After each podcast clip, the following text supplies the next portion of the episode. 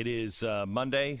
Back in the uh, saddle today for a day. We, I, I really appreciate um, all of your thoughts and prayers on everything that's uh, happening um, with all those that I love, um, and um, and just thank you.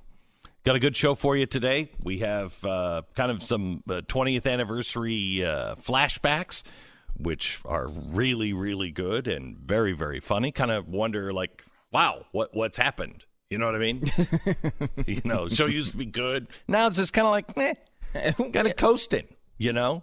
Yeah, but that's that's our right as Americans. We're not supposed to work Right, hard you're our supposed entire to work- careers. No. You work hard at the beginning, No. and then you coast to the finish line. Yeah. That's the plan. So, uh, so good. I'm glad we I'm glad we have that going for us. Um, Donald Trump is doing something that I think is very reminiscent of uh, Ronald Reagan, and that is uh, tweeting. Uh, well, not tweeting, but talking directly to the people of of a a country of slaves. This case, Iran, and the media is doing exactly what they did under the old Soviet Union, uh, taking their side.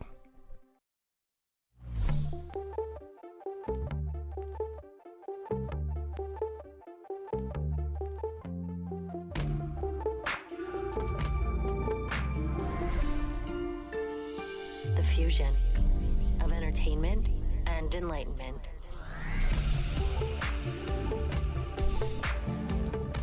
Hello, America.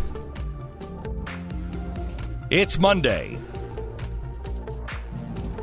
I've been here for a couple of hours and I have uh, put all of the show prep together.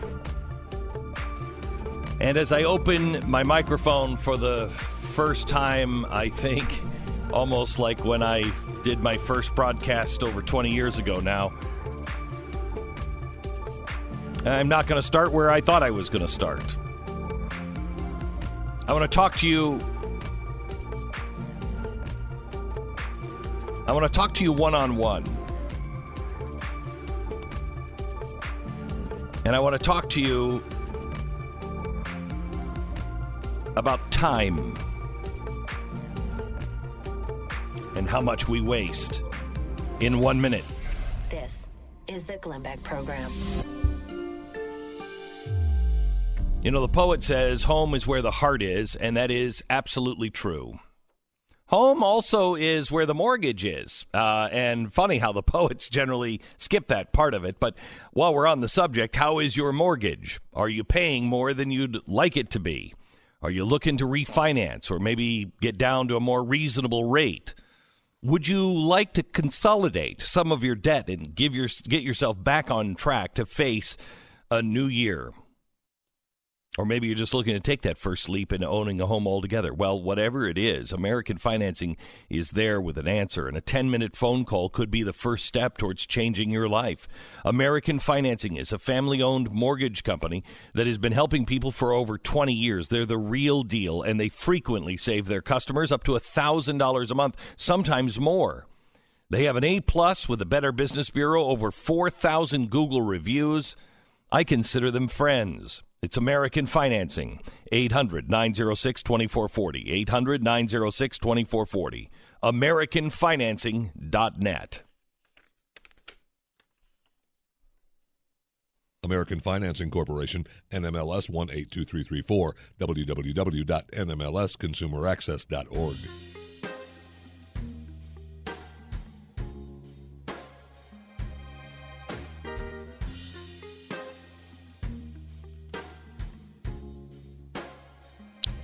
Thank you so much for listening today.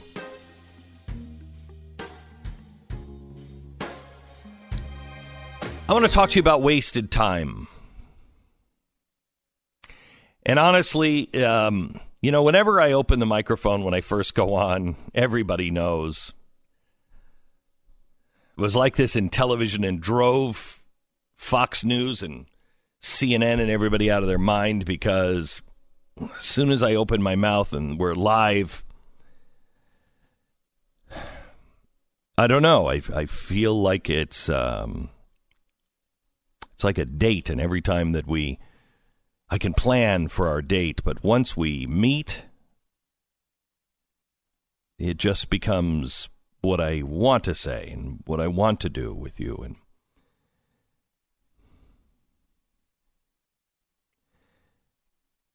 I spent the last few days um, in the hospital with my father in law. And you know how, you know, since you were a kid and you sat at the kiddies' table, there were all these generations above you. There were your older siblings, then your, your older cousins, and then your parents, and then their parents. And if you were lucky, maybe some people even older than them, grandparents or and you've seen them whittle down at the table.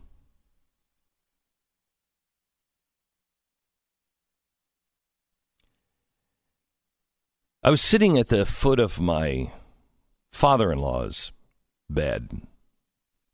I'm now the age he was when I met his daughter.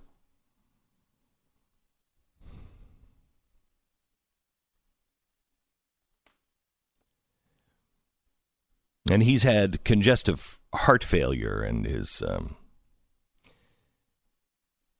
uh, he's had a rough go of it. And so Friday night, I flew the family up to see him. And it was good to be a family again. And as I looked at everyone in the room, as we were all gathered in the hospital room, I, I realized I'm the next generation to be at the top of the food chain, or the bottom of the food chain if God's an eater.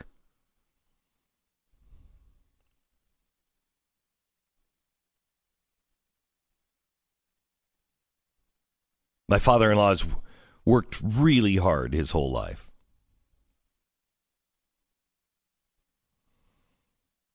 And what does he have in the end?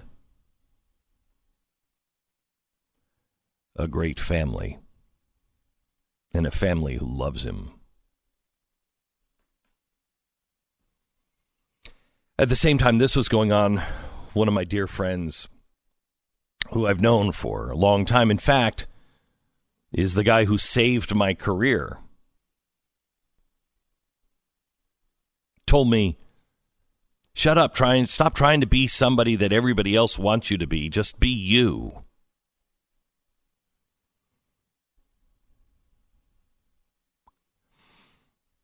I've worked with him for a very long time. 20 years off and on. And he's been battling kidney failure and he's down to now 12% kidney function. He's got three people lined up ready to go for transplants. But at the last minute, they found what they think are tumors on his kidneys. And if they're cancerous, it will most likely be a death sentence because he can't handle the chemo and the therapy. And tomorrow morning at 4 a.m., I'll be driving my eldest daughter, Mary, to the hospital for brain surgery.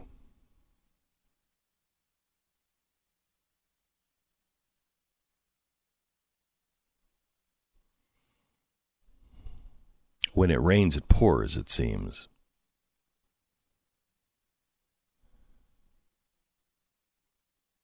I got in this morning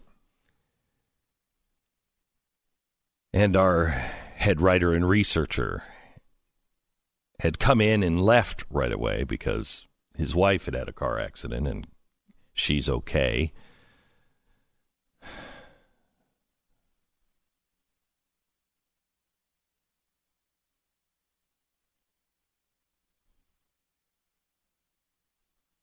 I used to think that that is because we're about to do something that is important. That we're being pulled off track. But I'm not so sure that's right anymore because the only thing that's truly important is our children, our family. If you've been with me for a long time, you remember me saying I'm I'm not a good dad. I'm not a good dad. Well, it's because I was afraid to be a dad. Because I didn't really have a good dad or a dad that was there.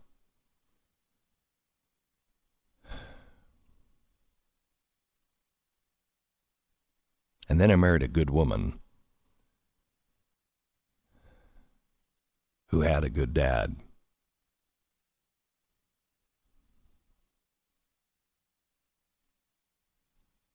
And then, and then I got sick. And I thought to myself, I think this might be it. And it gave me perspective on what was important.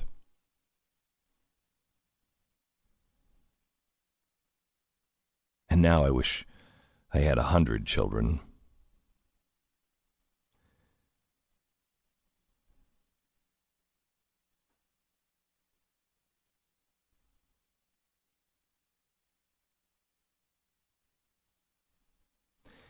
I don't think there's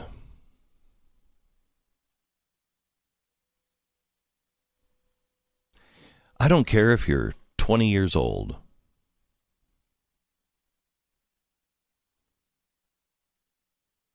There's not a second to waste. I thought about this a lot this weekend. How much time we waste. Think of the man hours in this country alone that have just been dedicated to politics.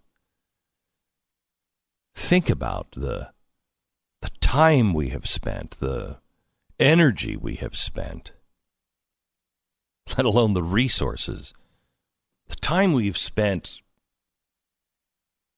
destroying people and things. And I don't mean us, I mean mankind.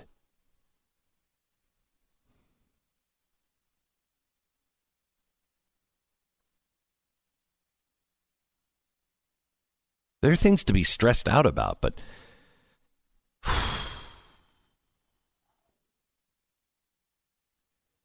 this is not the word I want to use, but there are jerks that are going to be around us forever.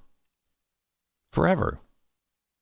Not going to change that. We're not going to change all jerks.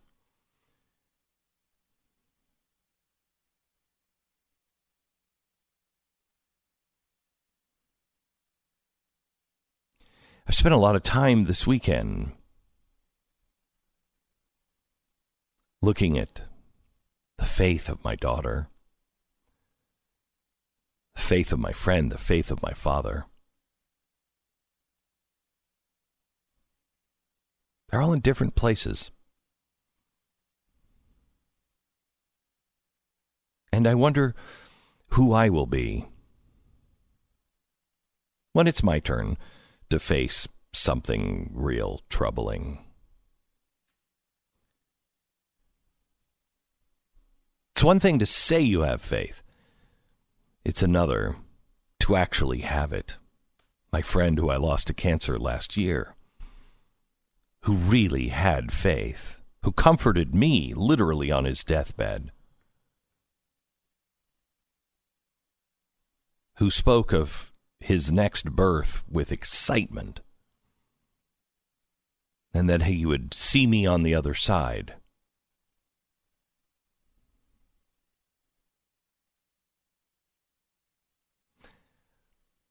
You know, I tell some of my atheist friends, and my good atheist friends understand this.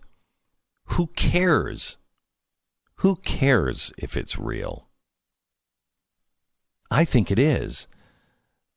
But if it helps you be a better, stronger person, who cares? It's all a puppet show. And?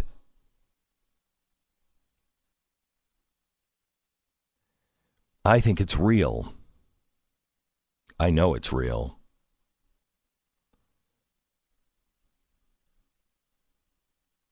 But here's the main thing I discovered this weekend I had a lot of problems early last week. I had a lot of things on my mind and a lot of problems. And man, don't know how I'm going to get through all of these things.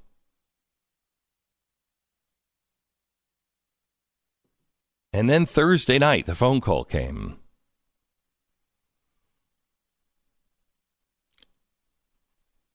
And now I'm praying not for myself, I'm praying for so many others. And I think that's the secret I was supposed to learn, perhaps. No. It's something I'm supposed to share with you. I want you to call somebody that you think may be struggling or knows of somebody that is struggling. And I want you to call them. I don't care if you are literally on your deathbed. I want you to call them and I want you to ask, How can I pray for you? I think if we all focus on someone else's issue, I think that will be very helpful to all of us. If we lose ourselves in somebody else. Because I just thought of my circle of friends, just my circle of friends, how many people are impacted by what's happening. How many people are impacted by my father, by my friend, by my daughter? and they're all impacted by somebody else. I talked to a good friend on Thursday who had recently died on the operating table and was brought back. I was taking him out to dinner Thursday before I got a phone call. He said, I don't know why I'm here anymore. I, I think I'm done. I said, No, you're not, brother. No, you're not.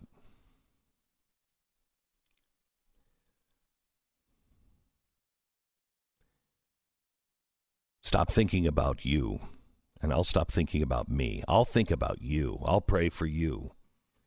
You pray for me. Get on my Facebook page. Get on my get on my Instagram page, and go to one of my posts where I talk about what's going on. And I I want you to post what we can pray for each other on. Don't, don't post about me. Post about you. I want to know what we can do for you. Back in one minute. I want to talk to you about Jason. Jason is one of the real estate agents that we work with at uh, Real Estate Agents I Trust. And he saw a customer review from a woman named Jennifer that was sent to us about him. Apparently, Jason helped to turn what had been a very difficult home selling process into something that everybody was eventually happy with. You know why? Because we found out when we when we contacted uh, Jennifer He's the kind of guy who put his nose to the grindstone and he worked his butt off from giving advice on the various changes Jennifer and her husband could make to the property to improve the appearance, to a virtual tour that he suggested and set up, to tirelessly juggling all of the different offers that eventually came in. Jason gave the job everything he had and then some. And in the end, the house was sold, and Jennifer and her husband were over the moon about it. I was glad to read their report real estate agents I trust. It exists because there are people like Jason out there. There are people like you out there, and I am proud to work with them. Find the real estate agent that will get the job done. RealestateAgentsITrust.com. That's RealestateAgentsITrust.com. We pause for 10 seconds. Station ID.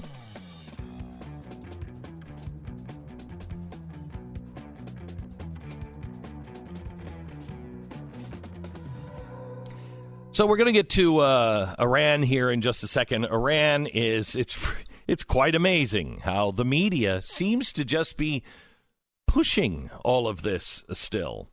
Uh, in fact, let's play uh, Alisyn Camerota from CNN. L- listen to what what they're still doing.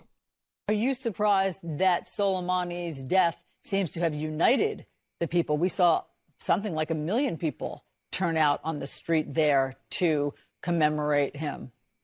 Well, I would dispute the premise that it has united the people. Certainly not on the streets of Iraq. You would have to only believe Iranian state reporting to think that's true. I, I hear you, but we have seen with our own eyes the crowds, the crowd size that did turn out for Soleimani's funeral. Did that surprise you?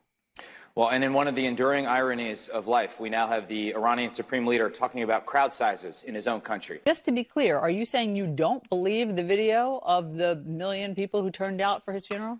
No, I, I have no doubt there are many in Iran uh, who are, are wailing at the death uh, of Soleimani. It is amazing to me how we have a media and a Democratic Party that are so lost to the people. I don't even I don't even recognize them anymore. I don't think they recognize reality anymore. They don't see Did you miss? Even I saw this this weekend. Did you miss all of the video of the people that are on the streets that are chanting death to Khomeini? They don't want death to America. Where were your cameras this weekend? Where are you today? Where is the media? Where are the Democrats? It's truly remarkable how the Democrats have left, I think, even the Democrats behind.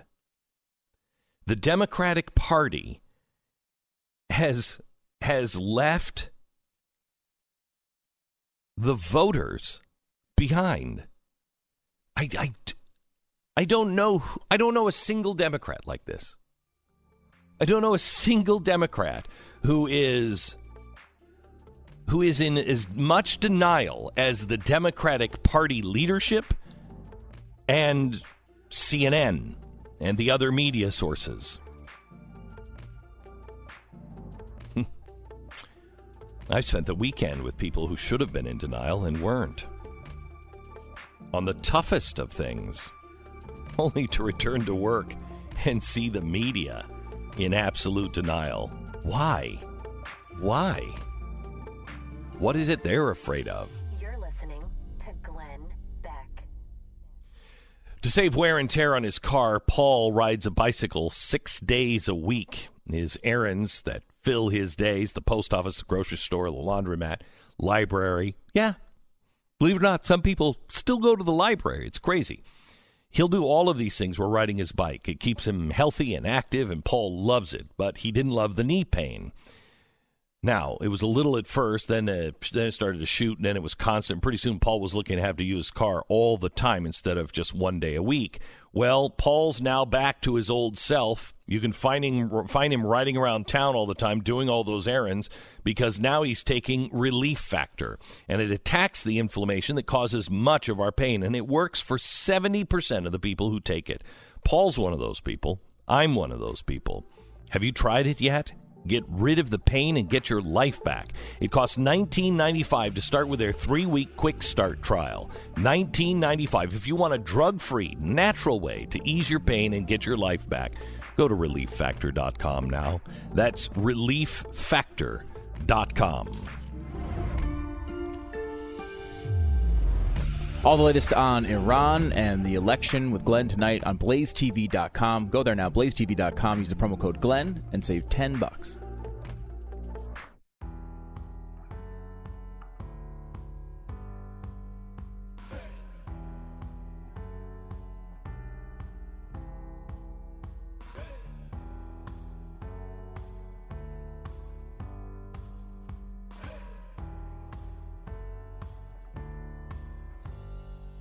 Welcome to the program and uh, welcome to Mr. Pat Gray. Uh, Pat, welcome. I'm glad you're here. I'm really happy to be here. Are you really happy to Oh, be here? yeah. Really thrilled? Yes. Yeah. Yeah. So yeah, you're is it yeah. your 20th anniversary? Are we celebrating actually today? Oh, are the we celebrating 20th today? anniversary? I, I, you didn't celebrate on Friday. Well, We did. We talked about it. Mm-hmm. I don't know if we celebrated. Yeah. Yeah. Yeah. I think there was some mirth and merriment. Wasn't there? You know what? You know what? Uh, should we should we play one of the uh, the flashbacks? Which ones, Stu? Do you think? Uh, I, don't, I don't know. Sarah, which, which one do you uh, want to play? Uh, play the commercials. The uh, play that one. Yeah, that here's 20 years ago. Beck News, always on your side, experiencing the trust of Glenn Beck and trusting always the experience of Glenn Beck. Glenn Beck is on your side, and you're going to have a hell of a time peeling him off. That's why we at the Amnesty Society have created a new directive dedicated to passing comprehensive amnesty reform. It's called the Amnesty Society's Safe Harbor of Legal Equality. Or. Please join the APPLEs in our fight for amnesty for all illegal immigrants. Do you need a date? Are you a desperate fat slob, sick of the opposite sex turning you down like you're Dick Gephardt, looking for the Democratic presidential nomination? Well, then, have we got a plan for you? It's 1 900 Date Like Glenn. That's right. Get your hottie by listening to a naughty. Call her dude. You're a loser, baby. So why don't you call me? When Gavin Newsom asked us to follow his lead, we responded. No, we did not sleep with our friends' wives. We helped save a planet by collecting plastic bags to donate to San Francisco. Introducing the all new Suppress People Who Vote by Yard Signs Disenfranchising Poll. New from Exploitico. Designed by Halliburton, built on the backs of poor minorities, and distributed by John Ashcroft, the Suppress People Who Vote by Yard Signs Disenfranchising Poll easily extends out to confiscate and destroy those annoying Kerry Edwards signs, all from the comfort of your Bentley. Digital angel, don't be scared. It's not the mark of the beast. Don't fence me in. Tonight on Frontline, we investigate the secret life of Glenn Beck. Talk show host by day, exotic belly dancer by night. The world thinks it knows all about this new father and longtime compulsive waffle guzzler. But what is he hiding? Thank you for calling the Glenn Beck program. Press 1 to speak with Glenn Beck. Press 2 to leave him a voicemail. However, please be careful leaving Glenn Beck a voicemail as you may contract anthrax or more likely a sexually transmitted disease. Please continue to hold. It's evil incorporated. and it's not just for bad people anymore. no, it's the new line of kids' lunchboxes from Evil Incorporated. Get a free gift with a donation of your soul and $10 or more to moveon.org. It's evil incorporated.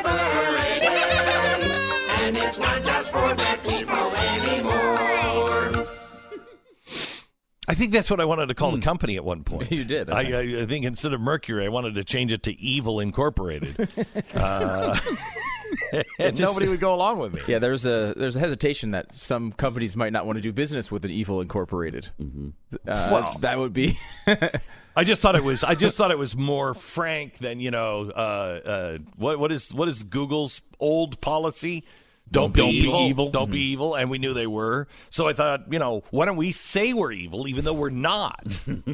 Because everybody thinks we're evil. Let's just embrace it. But no, It just Um, seemed like a lot of people were like, you know, uh, Hostess just signs a deal with evil. Was not. I didn't think that the I press thought that release was would look great. that good. I thought that would be great. We probably wouldn't have gotten the CNN show. You know, Yeah. CNN inks a deal with CEO of Evil Incorporated. Right. Yeah, Well, probably. CNN. I mean, you might have. These Might days, have- that might have actually worked out. It would. It would. It would. Uh, all right. So there is. Um, there's a couple of things that I noticed in the actual newspaper. First of all, they still exist. Newspapers? Yes, I found these Who at knew? the hospital. Huh. I don't know if they're old antiques or what, but uh, if so, I ripped up their display. Anyway, um, the um, um, there's two stories. One, this one's out of the New York Post, and it's women in labor, and it just says women overtake men in U.S. workforce. And it talks about how many women are now on the job and how how well they're doing, et cetera, et cetera. Then uh, from USA Today, Women of the Century. Uh, let USA Today know who's your inspiration, and it talks about all the inspiring women of the past. Um, could we could, could we just maybe just talk for a second about I don't know guys? No. No, no, we No, can't. no, we can't. No, we can't. No. Okay, all right. Well, No. I mean, because we're tearing apart all of the guy icons. Yes. Anybody who is a good guy, anybody who we used to look up to, and anybody who's actually, you know, a, a sign of any kind of virility at all is out. Have you seen this? Ties into what you're talking about. The aeronauts on Amazon. Yes. Do you know the story? No. Um, it's uh, it's about a meteorologist in 1862 who Mhm. goes up in a hot air balloon. Yes. With a pilot. Yes. Uh, the pilot is a woman, right? Mhm. Yes. Uh, a Yeah. wealthy woman. Except no, the woman was a man. But they changed her in the movie for some reason to be a woman. Well, this is an actual event that really happened, an important event in human history. It was a man who piloted that hot air balloon. And for some reason, they saw fit to make it into a woman. because now. there are no What- stories what anymore. You deal? can't have you uh, go to. I, this is my last book with Simon and Schuster, uh, and uh, it's been a glorious, glorious, wonderful ride, and I appreciated everything that they've done. Um, now, some would say that when it comes to uh, fiction books, all publishing houses are now saying you can't do that story with that strong male character. And they're saying they can't do it with a strong male character because boys aren't reading books anymore. Well, maybe boys aren't reading books anymore because there's no strong male characters. Right. I mean, Yeah. everything has everything is being dictated. I talked to somebody who just left the publishing world uh, themselves, and they said they write fiction uh, for young adults. They they can't do it anymore. They said everything is being dictated. You have to have these kinds of norms. You have to have this kind of storyline. You have to have a strong female protagonist. Wh- what is left for the boys? I mean, this society is so crazy. I'm not anti union. I'm not. And I'm not anti corporation. I don't think the average person is. I like balance. I like when the corporation isn't so far out of control that they can squash the worker. And I like it when the union is there to bring that corporation back into reality and be good to the worker. Why why must we always do extremes? Unions weren't bad originally, they were necessary. Unions now are out of control, but here's what's crazy, so are some corporations. Yeah. Why why is it always? Why why do we have to destroy the boy to lift up the girl? Yeah. It shouldn't be that way, but it it it is right now. It is, and you and you look at Hollywood too, and all the movies that are coming out are are seemingly all female based as well. There's the female hero in virtually all of them. Books, movies, TV shows. Yeah, and it's such a strange Star thing, Wars. right? Like Star Wars. every everything, right? And there's nothing wrong with having those stories too, right? Like, Right. they should both Right. exist. But, the- it doesn't have to be all. I, I went to a bookstore for my granddaughter, and uh, and I was looking for a uh, book, and all I could find, all I could find, and I have no problem, but all I could find were great American hero women. Now I happen to be looking for a little girl, that's fine, but as I'm looking and I notice it's all girls, it's all women. Where mm-hmm. are the men's stories? Yeah, and it seems like they're what to to this movement of like political correctness and and this movement where this woke culture, right, is theoretically designed to get rid of these past injustices, right? Where like there was racism or You're sexism. Well, that's the thing. Like back, if you look back at the, the look back at the racist era, the era, the uh, the sexist era, the anti, you know, the homophobic era, right? What you would say is that identity was incredibly important right? Like that's you look at like a Richard Spencer today, identitarian. Like you're Mm-hmm. that is what defines you. The only thing that defines you is your skin color, is your sexual uh, uh, orientation, is it your gender, whatever it is, nationality, and to f- supposedly fight against that. Here we are again. Where now the only thing that's important is your gender or your color or your sexual orientation. Instead of people just being individuals and being known for their individual characteristics, used to say all, jokingly on the air all the time uh, that I don't hate people because of their skin color or their gender. I find good reasons to hate people because I get to know them and then I hate them. and like that, that is like where we Just spend the time. Spend the Get time. a good quality hate. Exactly, and it's like you, people don't people don't respect that anymore. Like the whole that that was it was like identity is really important, and then Martin Luther King King comes in and says, you know, skin color is not your identity. Like you're you're supposed to be you know content of your character, and we've gone way past that now, where that is like ancient history. And now it mm-hmm. is the most important thing. Again you just have to now like a different group of people. And like that's just insanity. That's that we, we that's not evolution. That's not progressive. That's regressive. We're going back to the old days. We're just picking different groups. So where do we gain? Where where are we? And that's the thing that I think people are sick of. I don't think people mind. Nobody mind. The reason why political correctness gets a toehold is because good people don't mind. They don't want to hurt people. They don't want to ups, upset people because you're you're you know handicapped and okay, handicapable, whatever. Mm-hmm. But then it moves to a place to where wait a minute, I'm offending everyone else. Now we've got preferred pronouns, Yeah. and and do we even draw the line there? I'm not going to call a person they or them. it just doesn't make any sense to me. I'm sorry, I'm not going to refer to know you in the plural. We No. know somebody whose child we all knew, and we all were, you know, in our 30s when we knew that is now a them. Their preferred pronoun is them or they. They them. They them. it's always more than one Yeah, and it's, It's like, well, like wait, wait, they. wait, wait. What happened? What happened to you? What Uh-huh. happened to you? That's ridiculous. You're not a they. You're not. You're not. You're not more than one proper person. English. No, I- Yeah. I- no it's not. We used to call All that right. the royal we. What is that? The royal we? Yeah. No. No, now it's just a preferred pronoun.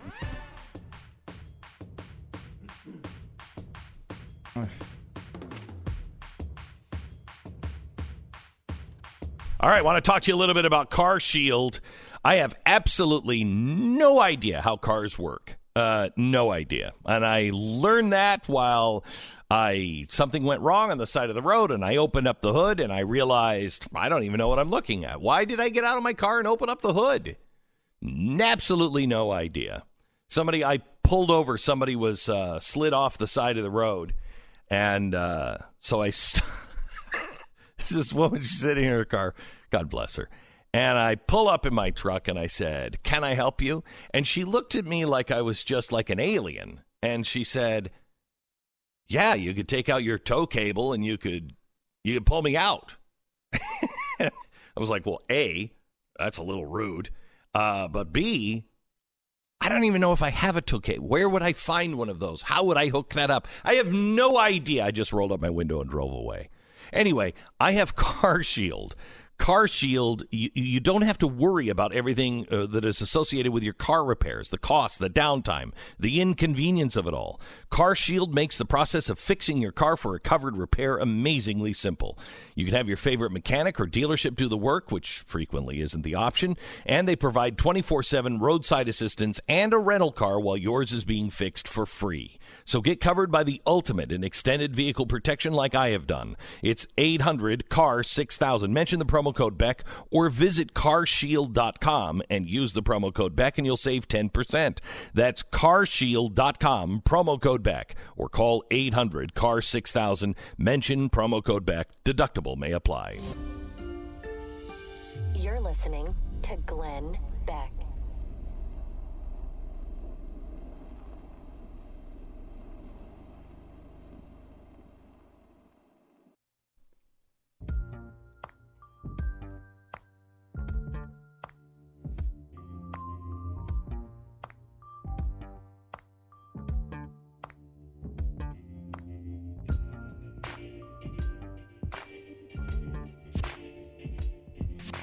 Welcome to the program. I want to play this clip from Rashida Tlaib and and just just ask, as a mom, how's she doing? Listen. You know, my son Adam is literally my policy advisor.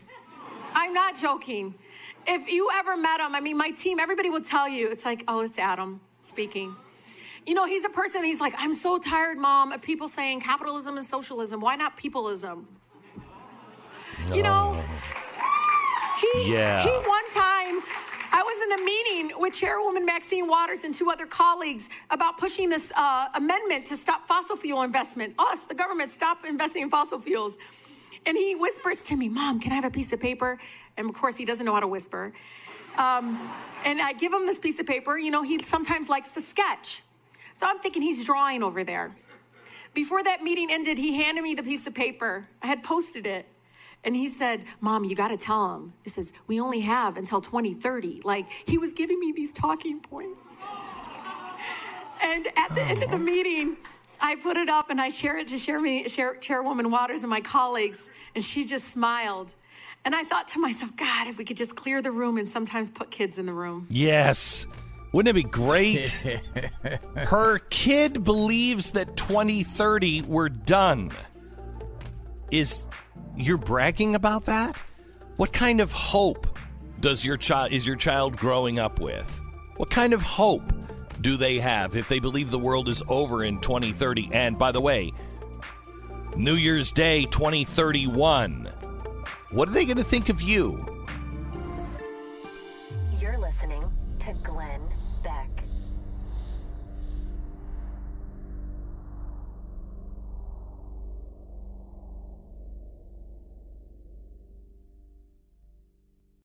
If I'm ever going to prison, the first thing I do is claim to be a woman.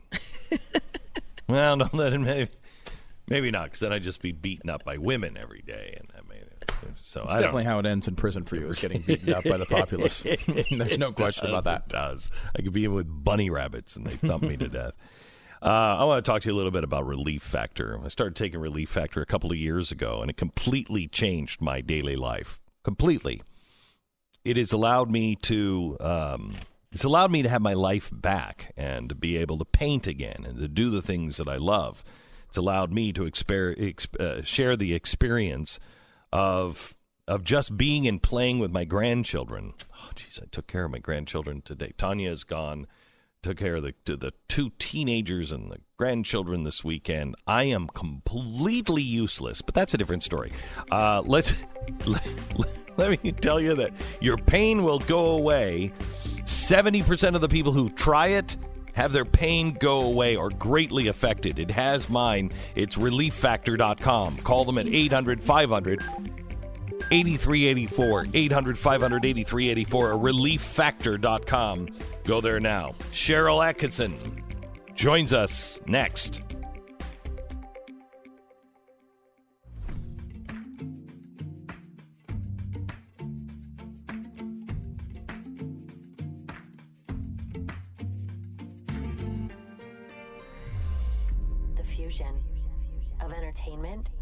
And enlightenment.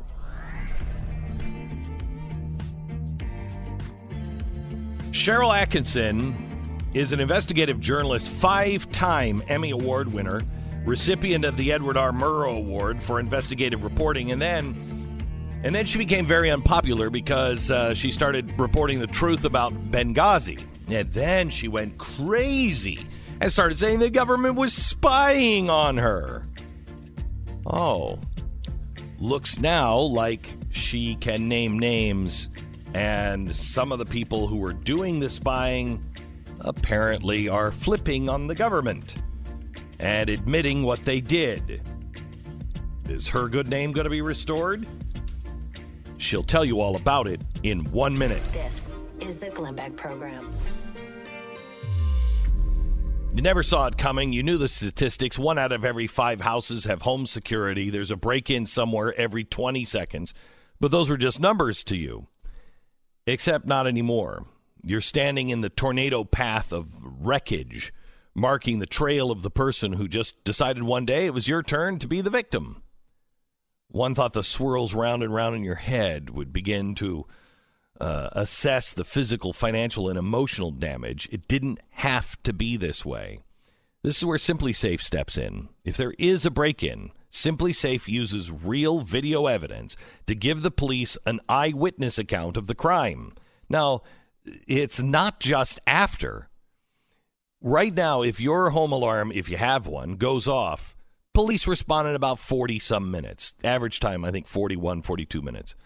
Because SimpliSafe has video verification, that's down to a seven minute average police response time. SimpliSafe. Monitored 24 7 by security professionals if you want it. You can set it up yourself, or the experts can do it for you. There are no contracts. You're spending about 50 cents a day. It's not much to pay for peace of mind. SimpliSafe, Beck.com. Go there now, get a free SimpliSafe security camera, normally about 100 bucks. Order today and get it free. That's simplisafebeck.com. Simplisafebeck.com.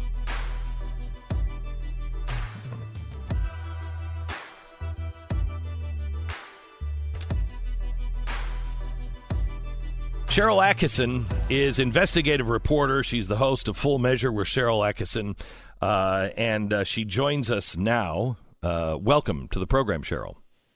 Why, thank you. Thanks for having me. Sure. So, everybody said, well, not everybody, the, the press made you uh, look like a loon and a crazy person when you were reporting the facts on Benghazi. And then I'll never forget the video that you you took. Maybe you were in a hotel room or something. I can't I can't remember exactly, but I remember you having on your phone tape of someone turning on your computer and I think deleting things from your computer. Was that what was happening? Well, that was way after the initial forensics and discovery of the government intrusion on a third computer. Yes, while I was working, uh, there was a remote access and hyper quick deletion before my very eyes of something that is not possible to do by holding down a key yourself or anything like that.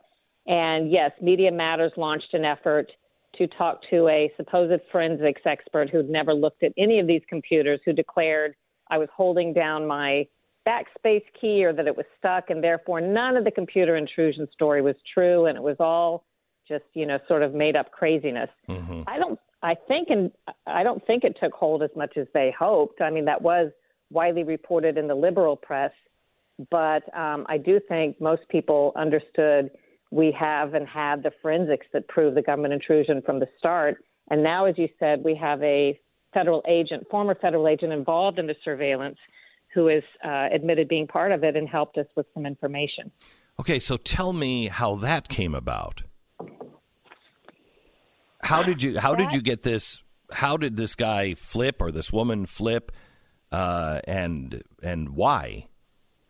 The lawsuit um, that I fought for about six years at great expense with the government fighting every step of the way, so I never got a page of discovery, was ultimately dismissed last year with the main judge, although there was a great dissenting judge who disagreed, but the main judge saying I should have the names of the agents, not just the forensic proof showing the government did it. I needed to know the names of the people who were involved. And we argued we can't do that unless we get discovery. So it was this horrible loop. Right. Um, but we put out sort of an all call for information because we were at a dead end if that's what was required. And we were contacted by a number of people that have been vetted not by me. So I have limited information, but my attorneys have been researching and vetting people for four to five months. And as for motivation, I don't know, except it could be, you know, these are shady characters involved in doing this. You can imagine the federal agents who'd be willing to do illegal surveillance on lots of Americans, according to this information, not just me. That's all along why this was important. It wasn't because of me. But uh, one of the people we name in the lawsuit is a former Secret Service agent who's in prison for other government corruption already.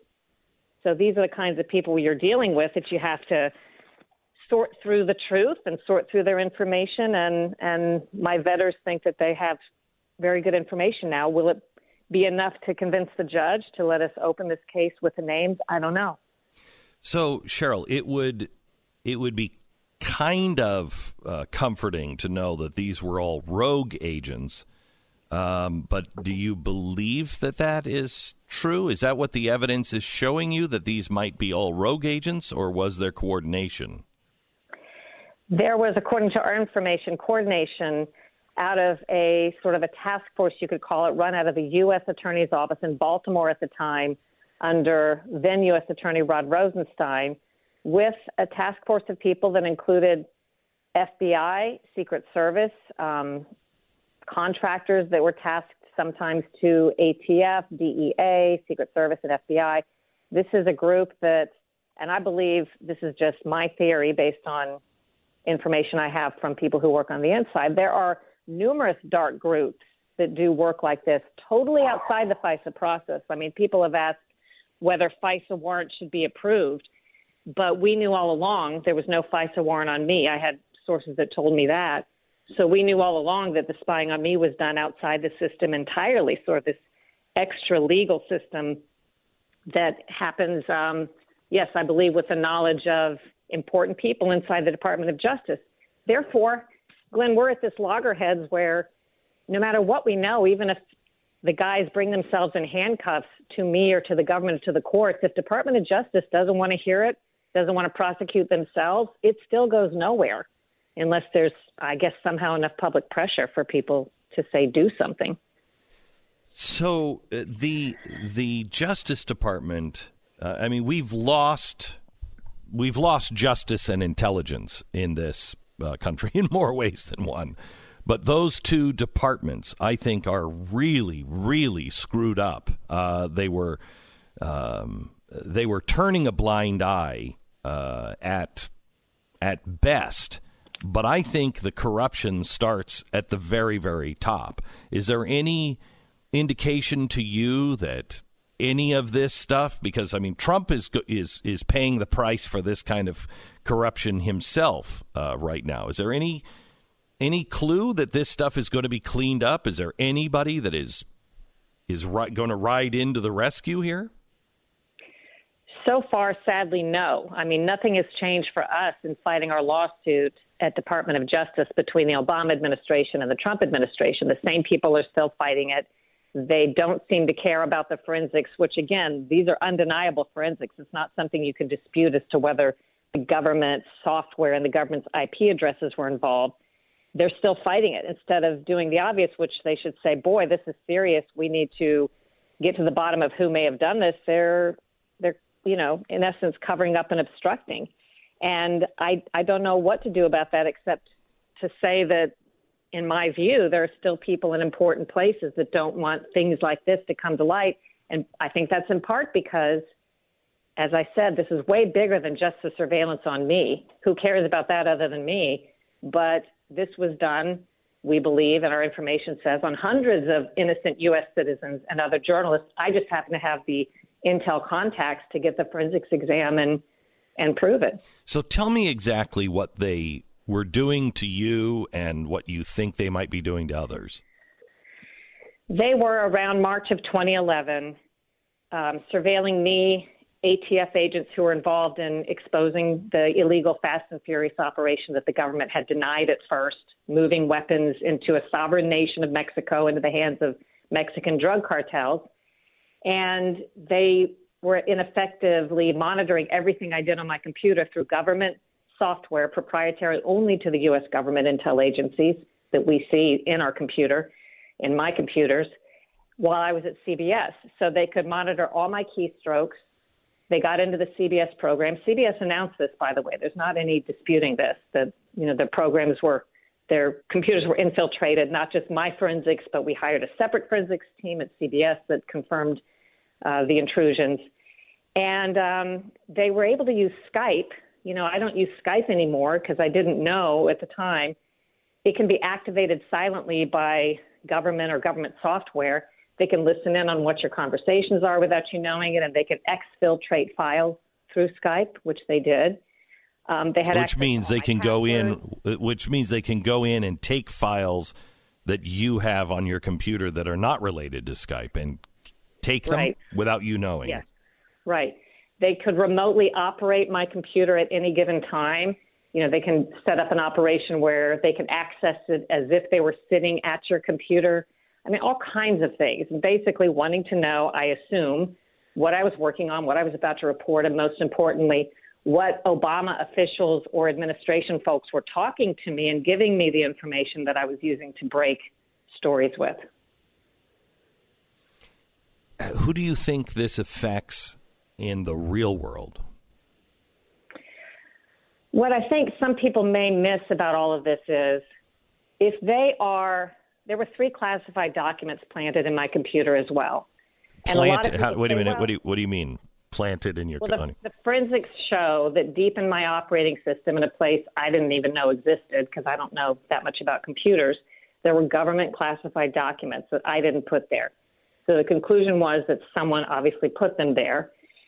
Are they trying to frame somebody for having supposedly given them to me so they could take action against an insider? I mean, who knows why they did that? But to all the people who say, I don't care if the government listens to me, and I do hear this because I don't do anything wrong, I don't have mm-hmm. anything in there.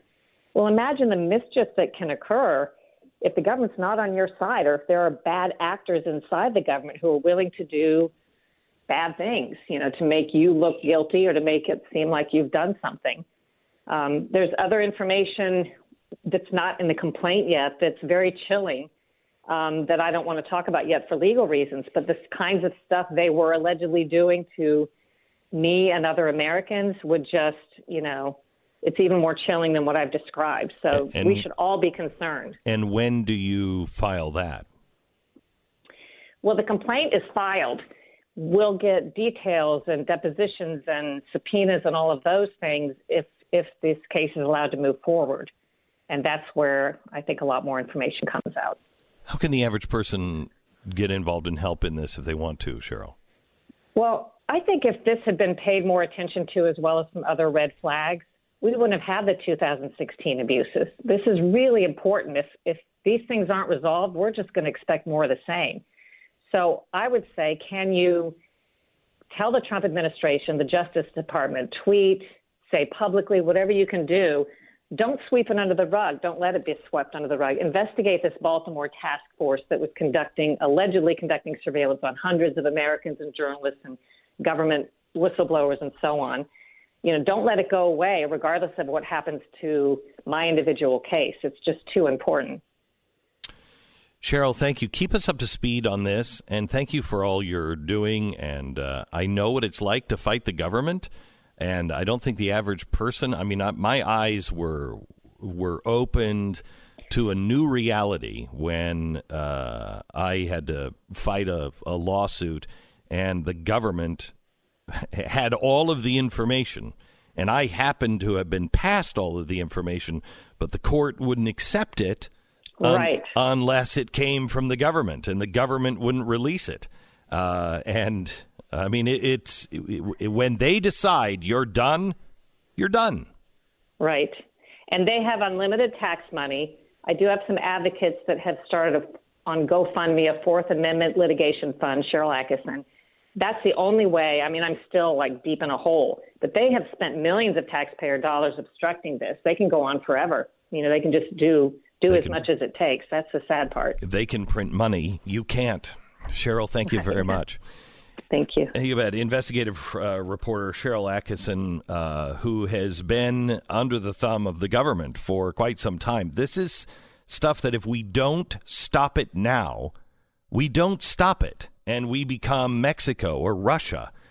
And there are people, I can guarantee you, there are people on both sides of the aisle that don't mind this stuff.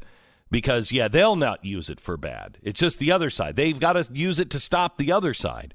I'm telling you, if we don't stop this stuff, if we don't investigate, if we don't clear our intelligence and justice department, we don't make it and we become a very, very dark state.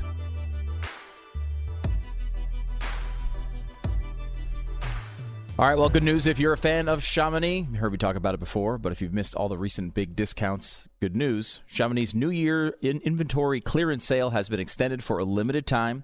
You can start the decade off right by looking younger than you ever have, guaranteed, or your money back. Nothing to risk here. Here's what Beverly from Huntsville, Alabama had to say OMG, which stands for Oh My Golly, I believe. Uh, I love this product. I saw a difference the second time I used it and recommend it to everyone if they have a problem with their jawline. Uh, just like Beverly, you can use that uh, little help there with a double chin or the turkey neck. You can make it disappear with a famous Genucel jawline treatment with MDL technology. Order right now, and uh, and the, uh, they've got the uh, Genucel for eye bags and puffiness. They're going to give you that for free. Plus, Genucel's immediate effects for results in 12 hours. During this inventory clearance, they're also going to have the in- incredible Genucel eyelid lift for drooping eyelids, also free. You're getting tons of stuff for free here. Give them a call, 800 577 8709, or go to genucel.com. That's G E N U C E L.com. Order today, and you get the Genucel anti wrinkle treatment, also free. All orders automatically upgraded to priority shipping for free as well. Five free gifts in all. Order now 800 577 8709, 800 577 8709, or go to genucel.com. It's G E N U C E L.com. Break for 10 seconds. Station ID.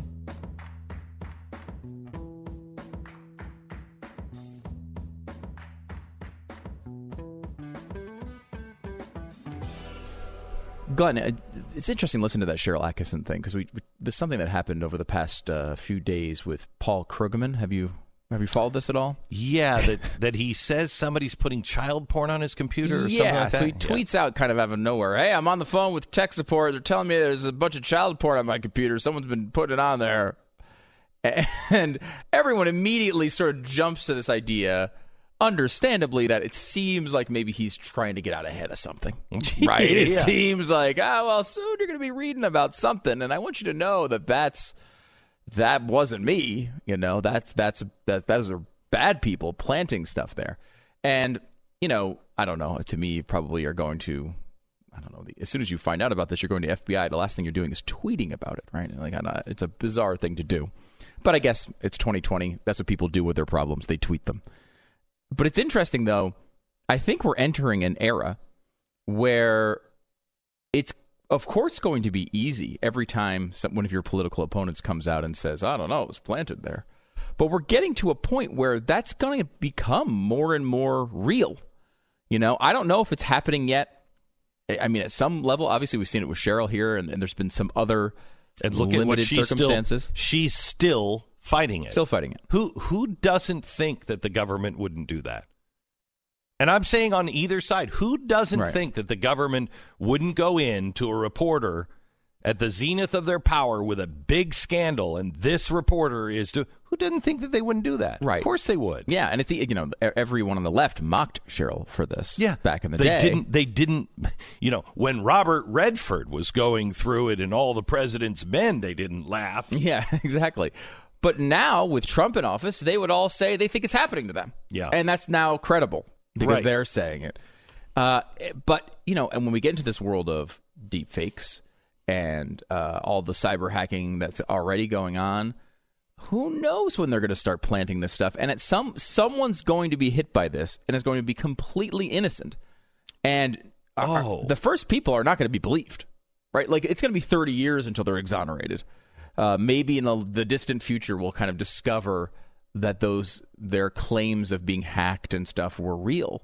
But it takes a long time, and you lose reputations. Because And if you lose reputations, you're going to lose you're going to lose freedom for people. You'll lose freedom for people. It will be on their server and it will it will have nothing to do with them. They won't necessarily know or something that can exonerate them will be deleted. Facts will be changed, video will be de- developed. We're living in the time. We are we are maybe days away, weeks away, months away, but we're not years away from evidence being easily manufactured to be able to take someone down. Uh, and not just by the government, by anybody nefarious. Yeah, we're already at the point where the commercially available, you're just on the web searching for a while. You can find programs that will do deep fakes to a point of some believability, right? Like to the point where they look pretty real. Some of them look really real. Really real. Let me ask you again. If you saw Star Wars, Yeah. uh, Carrie Fisher's dead. Yeah. Not a second of that was her. Did you know that? Did you recognize that? I mean, that's a deep fake voice and a deep fake image. And You can't tell. Pretty big spoiler alert there that Carrie Fisher's dead. I mean, you just breaking that out. What if people I haven't just- seen the movie I- yet? Well, not Leia. I didn't say Leia. No, I'm just you know, just Carrie Fisher. just Carrie Fisher.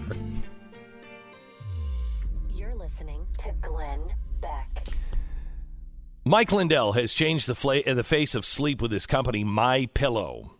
My Pillow. I will tell you, I was in a uh, meeting with somebody last week, and they said, "I have to tell you, My Pillow." Mike Lindell did the same thing with me, and I said, "What do you mean?" And he said, "Well, he didn't actually come to me." He said, "My girlfriend gave me a My Pillow, and I hated it."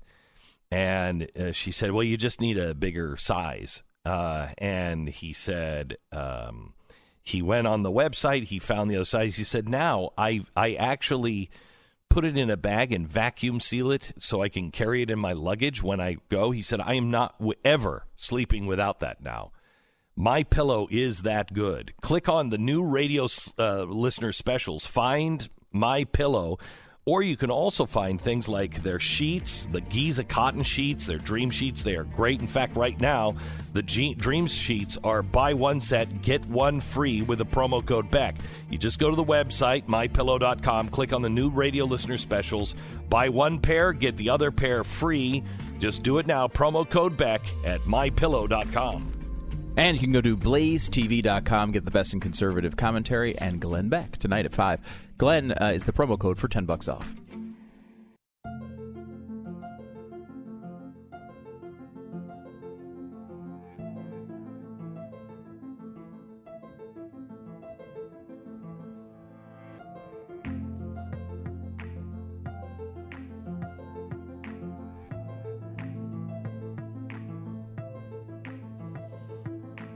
Welcome to the uh, Glenn Beck program. Uh, stick with us. Steve Deace coming up in just a few minutes. He's going to talk to us about the Iowa primary. There's a new poll that is out now. Yeah, Des Moines Register, which is one of the you know the highest rated, ranked uh, pollster, came out with a basically a four way race for Iowa among the Democrats. Bernie Sanders at twenty percent.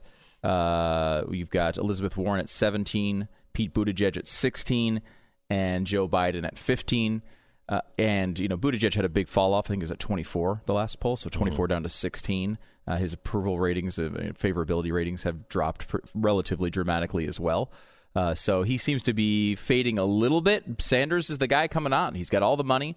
He's got Just the organization. get it. I know, and he's got the most enthusiastic supporters, which will help him in a caucus Yeah, yeah, yeah. situation. Um, plus, he has even if he finishes second or third over and over again, he's got enough money and enough donors that he can he can drag away. this thing out and make everybody miserable over there. Mhm. So that part of it's going to be fun to watch.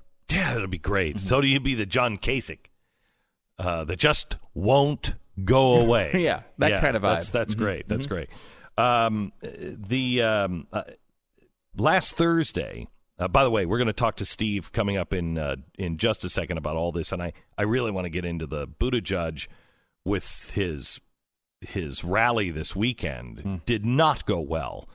Uh, he had some protesters come in, and they were, you know, Black Lives Matter, and he's just he's uh, not doing well with the African American community. Oh no. Uh, so we'll get into that coming up in uh, in just a second with Steve. Last Thursday, I met with a good friend of mine. Man, my Thursday really kind of sucked. Um, I do this podcast with a friend. I find out in the podcast that he had uh, he had died on the operating table. I knew that he had some problems. I didn't know he had died on the operating table and uh, find this out in the middle of this amazing podcast. He just he wrote a book called "Love Yourself Like Your Life Depends on It," and uh, uh, and I think his his life did depend on it. And what he learned, I mean, he had already written this book, but he used what he wrote in this book to pull himself back from the darkness. It's quite amazing. Listen to this part of the podcast.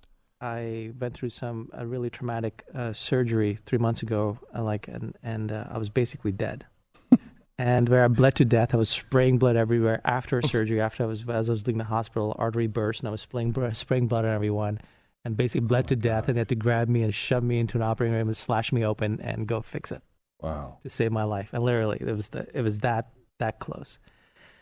And so, when I got out of the hospital, I was in an insane amount of pain because when your blood builds up enough that it bursts out of your body. You know, it's not pretty, right? Oh, I can't imagine. it's like an oil well, you know, coming out of you. I can't imagine. And um, you don't want to either. Sorry No, for the details. you know, it's pretty freaky. and I was in a level. I didn't know pain like this could exist. You know, like the level of pain I was in because it was also in the lower abdominal area. There's a lot of nerves there, and so I was on. You name it, every kind of narcotic they gave uh-huh. me. You know, in the uh-huh. hospital it was also IVs and pills and that. Uh-huh. When I got out, the surgeon said to me, I had multiple surgeons. One of them said, like, look, if there's anyone who qualifies for these drugs, it's you. You know, so don't worry, we'll keep giving you enough. We just have to call in prescriptions every time because of new laws. And a week into it, and you know, let me tell you, they're nice. They dull the pain. They kind of make you not care. You're just lying there, and also you're lying there incapacitated at home. And I realized a week into it, I went off cold turkey, just cold turkey. Why? Because I had turned in this manuscript for this book before I had gone to the surgery, just expecting a basic elective surgery. I'll be out. And now the publisher was sending me the the final proofs with the copy edits, and if and as you know, when you're a writer, you care about every word, and you want your words to be there, not the copy editor's word. Mm-hmm. And I was looking at the material, realizing my mind wasn't there. If I was on these drugs, I couldn't give my all to this book. And so it was like I realized, look, this was purpose, and that was that was bigger than pain. I would deal with pain. Forget the drugs. I need to be clear because I have purpose. And I think, and I realized looking at times in my life when, when I had, when I struggled with, when I was just like, okay, I'm going to go. I thought I was playing with drugs. You think you're playing. Mm-hmm. You know, you think you're stronger than them. That's also a very interesting thing. I always thought I was stronger at it. Mm-hmm. It won't. It won't destroy me. I'm different, mm-hmm. right? I will. I'll do it for a little while. I'll get out of it. No one will ever know. You know, and no one ever really did, honestly. You know, um, but for but the grace of God, here am I, because I tried them all, and there there's dangerous stuff out there, and I was I think I was trying to destroy myself. And but those are the times where I think I didn't have purpose, where I was drifting. But if you have purpose, if you have a vision, if you have something you move towards that you think is bigger than you, for me, this putting this book out to the world, this book is so important. It's bigger than me. It's it belongs to the world. Whereas me, I'm going to be here for a certain amount of time. I almost left. I may leave again. Done. Come on. but the book, but the book was more important. So I had purpose. And I think with addiction, and I've talked to some friends about it who've been through it, but, you know, we're talking about who've dealt with it. And it's like usually they were able to beat addiction when they found something bigger than them. People can find faith, people can find something family, people can find something, you know, whatever, but it's got to be bigger than you. Let me tell you that I know this to be true. When I met with Billy Graham, he said to me after I said, "W- "What? Where is Abraham Lincoln? Where's the next George Washington? Where's the where's the next Billy Graham?" And he said, "I think God's done with the superstars." He said, "He wants the credit." And he said, Everybody is born for a reason. Everybody is here right now, and everybody is hearing what they're supposed to do, but so many might dismiss it. So many might think it's impossible, or they'll look for another way to do it, or they will look for someone to help them, and they'll be frustrated because they are so, they think they're supposed to complete it, when all they're really supposed to do is do exactly what they were meant to do. That purpose exists for all of us right now. We're all here for a reason. And there are ways now to connect like never before. I got something from a friend of mine who our daughters are contemporaries. They're friends. They went to school together. They're they're they're 13. She's 13. This this girl Ava Maybury. She's 13 years old. Same age as my daughter. And you want to talk about everybody has something they're supposed to do. Mark, her dad, sent this to me last week, and I've had it on repeat for the last few days because, boy, I really needed it. And I realized you might really need this. We're supposed to look for connections and just do what we're supposed to do. So let me do what I'm supposed to do today. This is a 13 year old girl. She was discovered by somebody on YouTube uh, recently and um, said, Can you come to Nashville? And the parents, my, f- my friends, picked up their house and moved to Nashville. And he just sent me this song by his 13 year old daughter. Listen.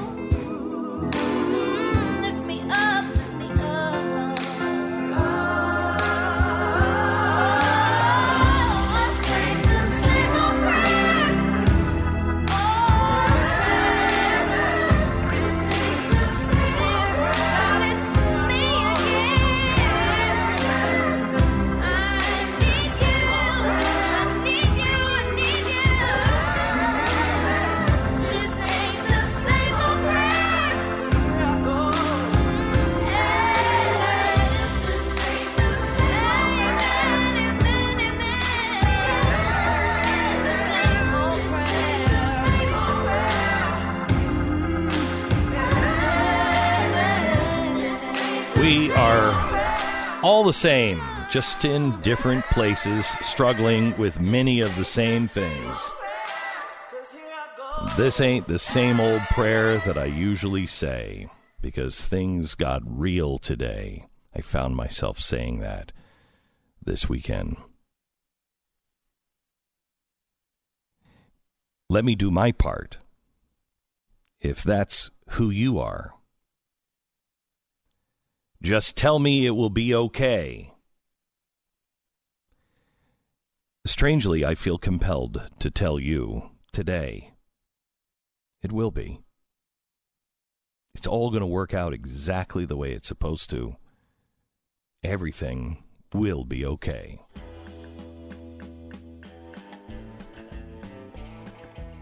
So 2019 was a rough year in a lot of ways. Data breaches, hacks, attacks, dotted the cyber landscape. Victims were were many, and they ran the the the gamut from city and state governments to hospitals, hotels, universities, websites, apps, social media, tech companies, banking, credit giants. Everybody was attacked. Everyone. Now, if if the banking giants are not prepared for a cyber hack, how about you? The breaches aren't going to stop. They're going to become more and more common. And when cyber criminals have access to your personal information, they can open new accounts in your name, file tax returns, buy property. The list goes on. If you're only monitoring your credit, you could miss something, and that's why you need Lifelock. Nobody can prevent all identity theft or monitor all transactions at all businesses, but Lifelock sees the threats you might miss on your own. So join now and save up to 25% off your first year by using the promo code BECK. Call 1 800 Lifelock, 1 800 Lifelock, or lifelock.com. Promo code BECK and save 25%. This is the Glenn Beck Program.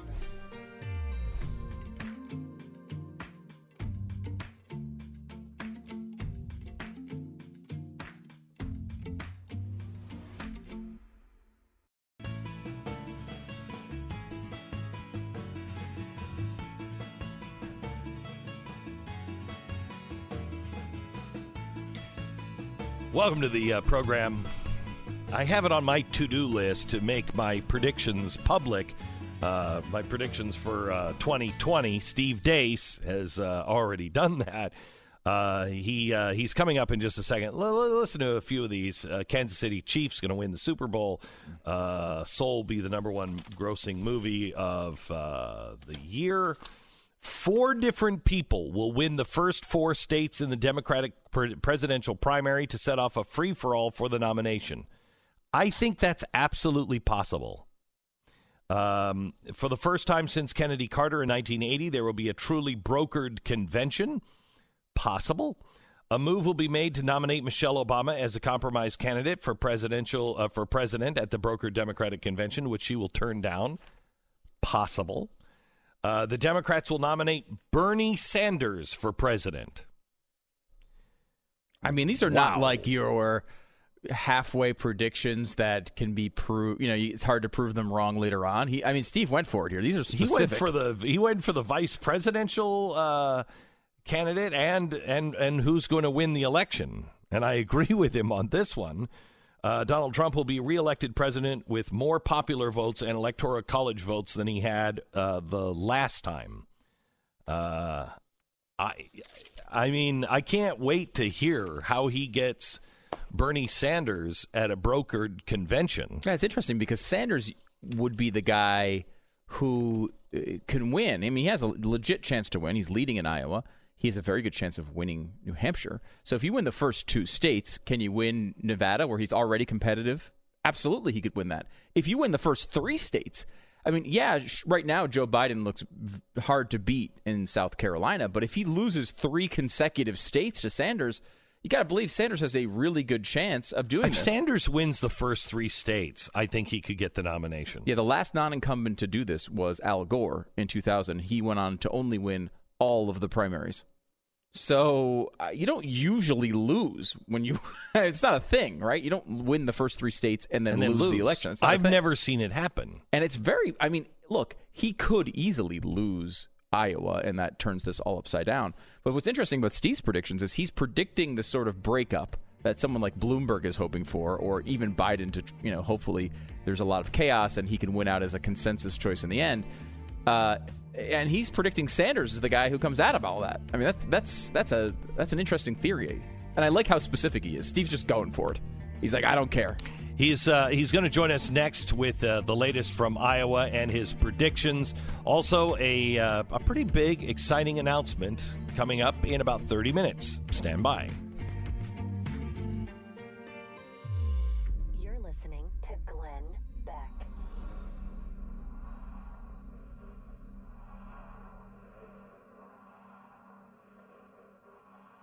Uh, Cory Booker, we've lost him. He's he's out of the race.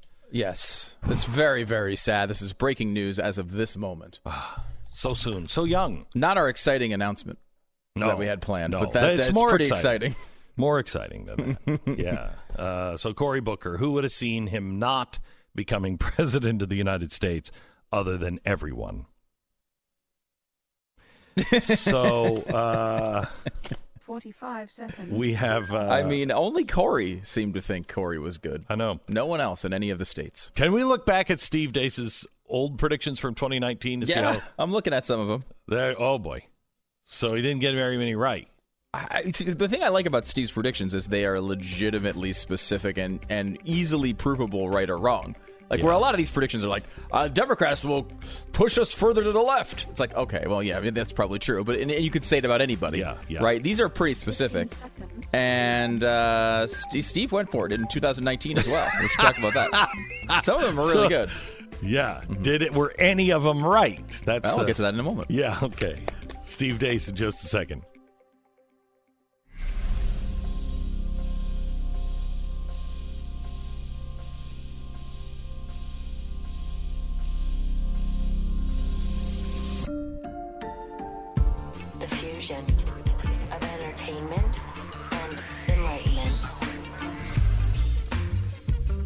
So somebody's willing to go out onto a li- uh, onto a limb and say the the election for the Democrats is not going to go well. In fact, it four different people are going to win the first four states, and they're going to end up in a brokered convention. And Bernie Stan- Sanders is eventually going to be the guy, but only after they try to get Michelle Obama to run, and she turns it down. And he even names the vice presidential candidate and what will happen in the 2020 election. And all of it is absolutely possible and plausible. His name is Steve Deace, and he's on with us in 60 seconds. This is the Glenn Beck Program. We have a another dropout uh, that we'll tell you about as well, and a big announcement uh, coming up in just a second. Uh, that's in about uh, 25 minutes. The dropout is next. Uh, Winston Churchill, later Rahm Emanuel, once said, "Never let a crisis go to waste." You know, one of those guys was a good guy when he said that. The other guy, not so much. You decide which is which. Here we are with all of these these crises, and no one is really paying attention to what is happening to the value of our dollar, what our banking system is doing right now. Everybody's looking at the stock market. Stock market is paper, and uh, and what you're looking for is real value of that dollar. Let me tell you about Goldline. They're 1880 gold five and a half dollar liberties. Now, in 1880, it's solid gold, and it was worth five and a half dollars. Let me just tell you, it's not worth five and a half dollars today. Even if they made a brand new one the same weight. Why is that? Not because of the price of gold has gone up, but because the value of a US dollar has gone down so much. So if you want something that is stable, you want something that, you know, never loses all of its value, it's not the stock market. It's something that is a hedge against insanity, something that you can collect, something that you can have, something you can pass on to your, your kids and your grandkids, and hopefully their kids pass them on. These 140 year old coins right now are extremely popular diver- diversification and protection tool. I have them. I love them. This is the last week that you can get these. They're in excellent condition, and you get 20 free silver coins with every tube purchased. This is the last week, so call Goldline now. Learn about the limited time promotion. It ends this week. 866 Goldline, 866 Goldline, or goldline.com. Call them today. 866 Goldline. Steve Deace joins us now from the frozen tundra. Uh, welcome to the program, Steve. Good morning, guys. How are you? Well, better than you are. We're not in Iowa. Uh, but neither is Cory Brook Booker. He's dropped out. Just happened. This is, uh, is the headline of a tree falls in the forest. Yeah, that's exactly right. That's exactly And he, right. he hasn't he hasn't been relevant in this race for months, and um, we could have multiple conversations why they would all be uncomfortable. So let's just say it's the same. A lot of it has to do with why Black Lives Matters is here in Iowa. protesting Pete Buttigieg as we speak. Uh, and and tell me about that. Well, you've got a confluence of events here, Glenn, and you know I've I've worked in um, uh, ministerial cooperation between black and white churches here in Iowa, uh, or, and, and organizing uh, people in of different racial persuasions for common local political causes in the past. So I have a limited amount of experience with this, but it's far more experience than most whiteys have. yes. And, and, and the reality is that um, I don't know how else to put it, so I'll just put it very bluntly. Black America is just not down with the charge of the Light and the Loafers Brigade. They're just not down with it, and and some of it is the is the is the influence of the black church. If you go look at marriage amendments across the country, I mean, if you look at the way the the marriage amendment performed in California, winning there. Um, if you look at how it overperformed Mitt Romney in states like uh, Maryland, uh, in 2012 in the election there, it's always with huge, overwhelming black voter support. So that's number one. The other reason is you have a hierarchical, hierarchical rivalry here, where on the intersectionality meter, sexual uh, sexual behavior has replaced racial politics atop the food chain, the intersectionality food chain, and so for a more leftist secular group like Black Lives Matters, that's a major issue where they're in the back of, the pardon the expression, they're in the back of the Democrat Party bus right now. I mean, on the same day that the Supreme Court did its first decision in favor of so-called gay marriage, that same week it voted, it got rid of the Voting Rights Act of 1964. And so you've got this tug of war going on in the left between these two groups, and Pete Buttigieg is right at the epicenter of mm. this, and that's and that's why you're seeing he has zero black support in states like South Carolina. That's because of the black church there. And in Iowa, that's why you see Black Lives Matters is coming here. It's because he represents a special interest group that has replaced them in the in the left hierarchy. Do you see any, re- uh, Steve? I, you know, the Cory Booker thing is fascinating to me in that, like, the media seemed to really love him. They kept saying what a great job he was doing in these debates. And now, I'm look, I'm not in the demographic here of Democratic voters, so maybe I'm missing things. But I always found him to be very creepy. Uh, and strange. but it, it, didn't seem like anybody ever gave him uh, a shot here. And as you point out, in these sort of intersectionality Olympics that, that are going on in the Democratic Party, they're all saying they want more diverse candidates, but they all seem to be voting for anyone but. Everybody wants diversity if it's their version of diversity. And the thing with Cory Booker is, um, he if he were a candy bar, it would be called what you call it. Mm. Um, it, there have been rumors about his sexuality, about his personality, about all kinds of things. And I think the fact that he just didn't satisfy, check any particular box in any of those in any of those components is why he committed the cardinal sin of politics. And that is the number one thing every politician has to do first and foremost is you have to build a base. It can be a small and devoted one, it can be a big one, but you need a base that provides you the infrastructure to grow as a candidate, both from a support mechanism uh, and then a word of mouth mechanism and then a legitimacy mechanism. And he just never did that. Um, he was sort of a cornucopia candidate, uh, and he never satisfactorily, for a lot of people, addressed the issues of his sexuality. He says he has a girlfriend named Rosario Dawson, the actress, but you've never seen them together. He's never addressed that. He doesn't really address racial issues all that much um, except in the one debate with Joe Biden and Kamala Harris did it actually better. Uh, it's just, you know, what is he? What was he as a candidate? What, what what base in this party did he represent? And the answer turned out to be none of them. Let me uh, go to your predictions uh, for the election. Uh, they're pretty bold. Uh, in fact, because they're so specific.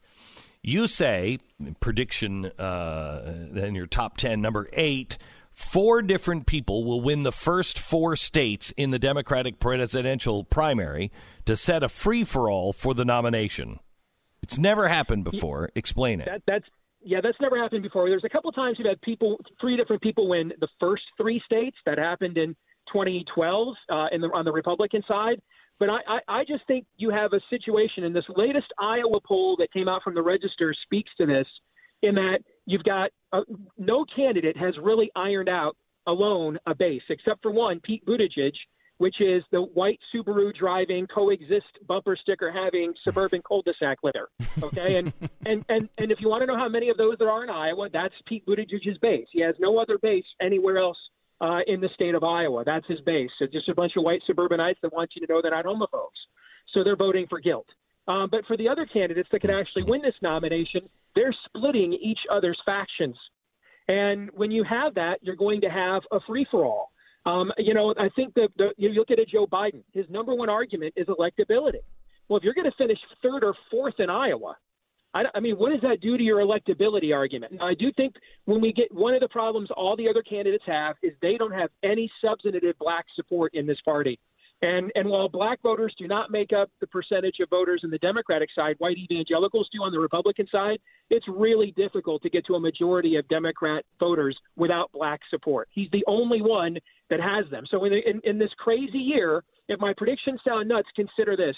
The oldest white, the oldest looking sounding white guy in the race who comes across incompetent most days is the only one who has really any black support. So there you go. Okay. And, Wow. And, and, and, and if he can just stay alive, if he can get to those to South Carolina and all those southern states that come in on Super Tuesday, he could certainly win enough of those. It wouldn't give him the nomination, but it would keep him alive to a convention. And then then I think whoever emerges from those first four states between Bernie Sanders and Elizabeth Warren, whoever cancels the other out is going to win California.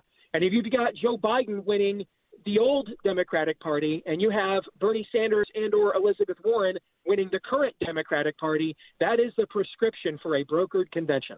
So you have Pete Buttigieg winning uh, Iowa, Bernie Sanders, New Hampshire, Elizabeth Warren, Nevada, and then uh, Biden in South Carolina. And I still think, even though Buttigieg's numbers have dipped quite a bit in that Iowa poll, the reason he could possibly still win is how strong Bernie Sanders and Elizabeth Warren are.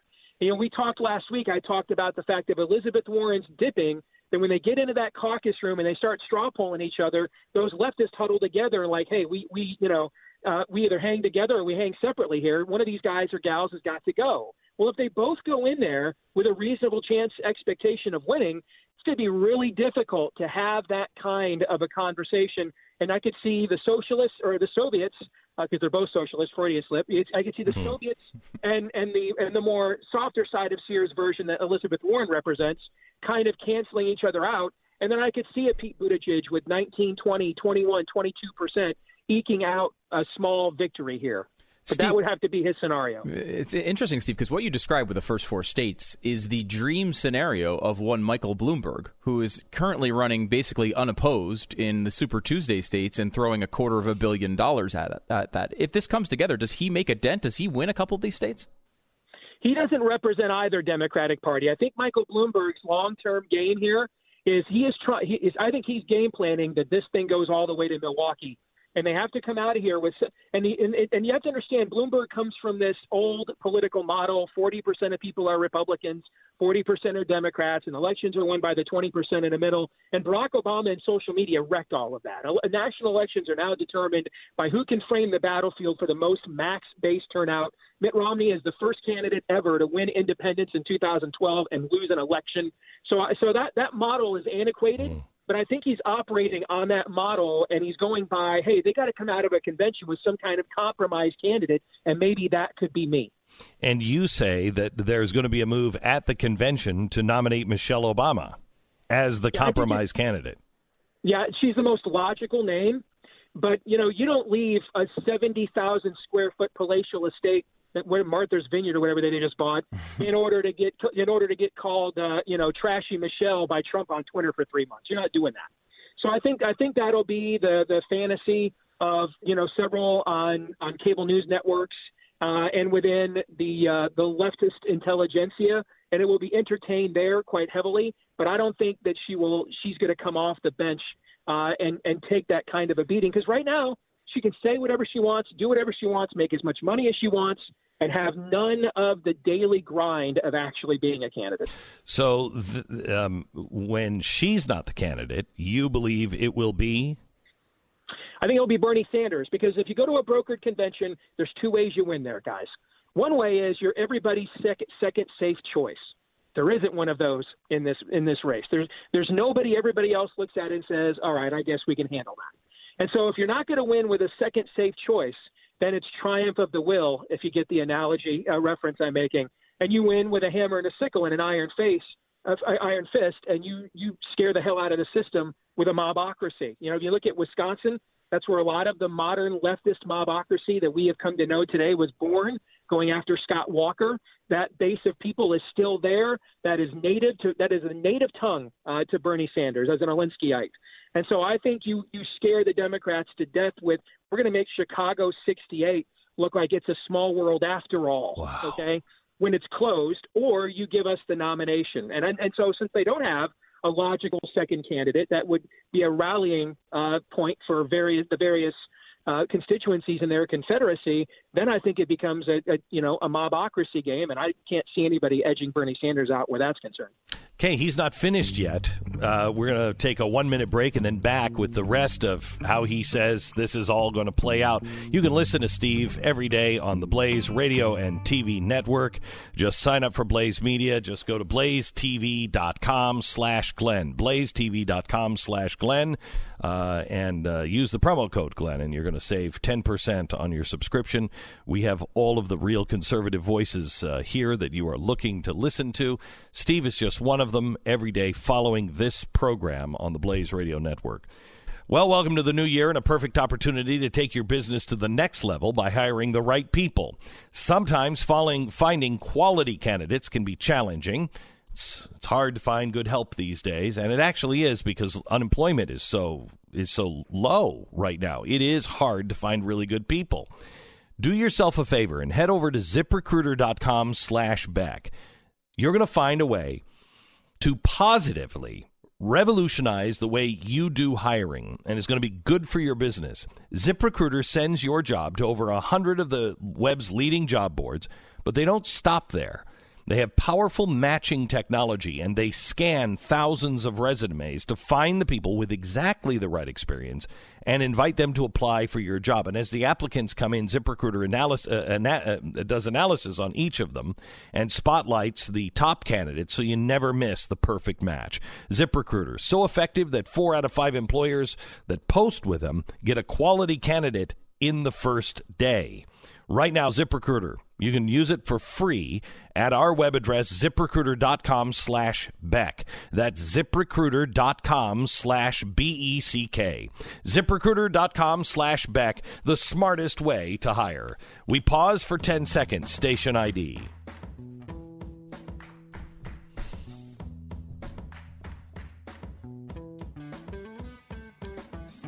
So here's where your predictions get a little um, interesting, uh, more specific, and frightening a bit. Uh, first, you say that Sanders is going to name uh, a vice presidential candidate that will not be from the middle. No, he won't. And you, you know, I do these predictions for our sites every year. And in 2016, I correctly predicted Hillary Clinton was going to nominate Tim Kaine because that's in her that's in her nature. Find a swing state. She wants to really be a Wellesley College for. She wants to be Elizabeth Warren, but in the end, she's really a bra burning technocrat. She wants to win more than anything else. So go find a nice looking senator from a swing state and put him on the ticket. You have to go with candidate's nature. If you're Bernie Sanders and you conquer the Democratic Party, you're not even a registered Democrat. And you conquer this party and you conquer them at the convention.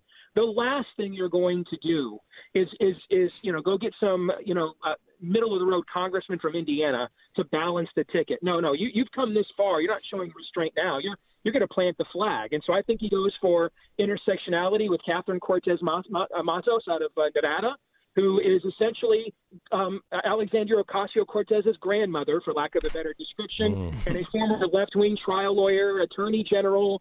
She's from a swing state that was that just swung over. That's the one state, you know, we had all these warning signs of early voting amongst Hispanics in swing states in 2016 and how that was going to doom Trump. And it never came to fruition except in one state. And that one state is in Nevada. That's the one swing state that tipped because of an early surge of, of Hispanic voting. And I think you see Bernie Sanders double down from there. Uh, now, you say the deep state doubles down because they see this is this is a free for all. Yeah, I'm not a conspiracy guy. I used to be when I was a kid, and, and then I realized human nature is often given too much credit. I'm also, though, not a huge fan of just ignoring what I'm actually seeing in front of my face, Glenn. And we have watched the last couple of years, you know, r- marauding rapist hoaxes for Supreme Court justices, collusion hoaxes, Ukrainian call hoaxes, hoax, hoax, hoax. Uh, the guy in Iran, uh, you know, Salami or whatever the hell his name is, it's, you know, venerated and revered. And and so if you're going to go this far, and and and the and the and the generic process produces the Amer- American Jeremy Corbyn. And you know that guy's not going to win a general. I, I don't know when you've been willing to use the levers of government with your thumb on the scale from behind the scenes, and there are willing media platforms that are going to let you do it out there on the left. I, I don't know why you'd hold up now. So, so I think like those bureaucrats that came out and testified at the, the impeachment hearing, whose grounds for impeachment really was I didn't like Trump's foreign policy. I think you're going to see them just like openly now leak secrets, openly leak sources, openly attempt to, uh, you know, uh, uh, sabotage American foreign policy. And I wouldn't be shocked if you saw the Federal Reserve in the third quarter of this year attempt to put its thumb on the scale economically, unless you see a slowdown. Because if if, if you're going to go this far in trying to discredit an administration and the people it appoints, right when right when the American people are potentially about to give it another four years, I, I don't know why you'd suddenly decide, you know what, maybe we should let the people rule after all. I, I don't think that's human nature either. And even though you call for even more turmoil than what you just said, your number one prediction is Trump wins.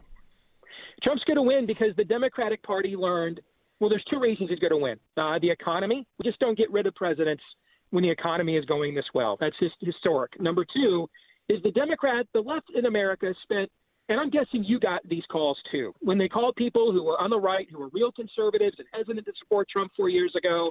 They called a bunch of us. I was on the MacNeil Lehrer News Hour, for goodness sakes, the day after the election. Just one, one, one example. Wanting to know what did we miss? What did we miss? They spent about 48 hours of self-reflection, mm-hmm. and then they decided, like John Lithgow says in the new Pet Sematary movie, the ground is bad. They decided the American people are bad, and so I don't think there's any self-awareness forthcoming at all, and they're just going to nominate their own Jeremy Corbyn. Agree. Agree with you. Um, all right, Steve, thank you so much. The Steve Deace Show is uh, on uh, the Blaze Radio and Television Network. Just subscribe now, blazetv.com. Big announcement is uh, coming up in just a few minutes. Stand by.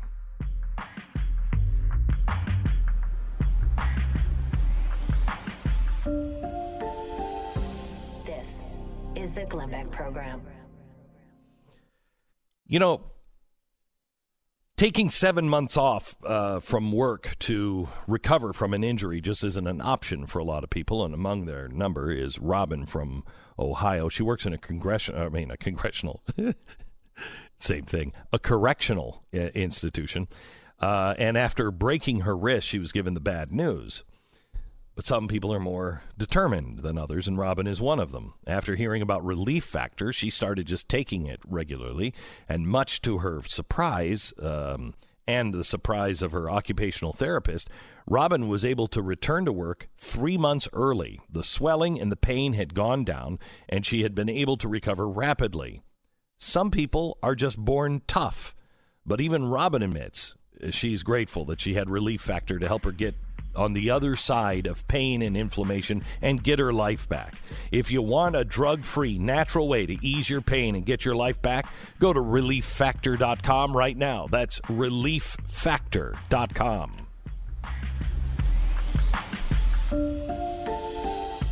Go to blazetv.com and use the promo code Glenn. You're going to save 10 bucks. We have an announcement coming up here in just a couple minutes. Stay tuned.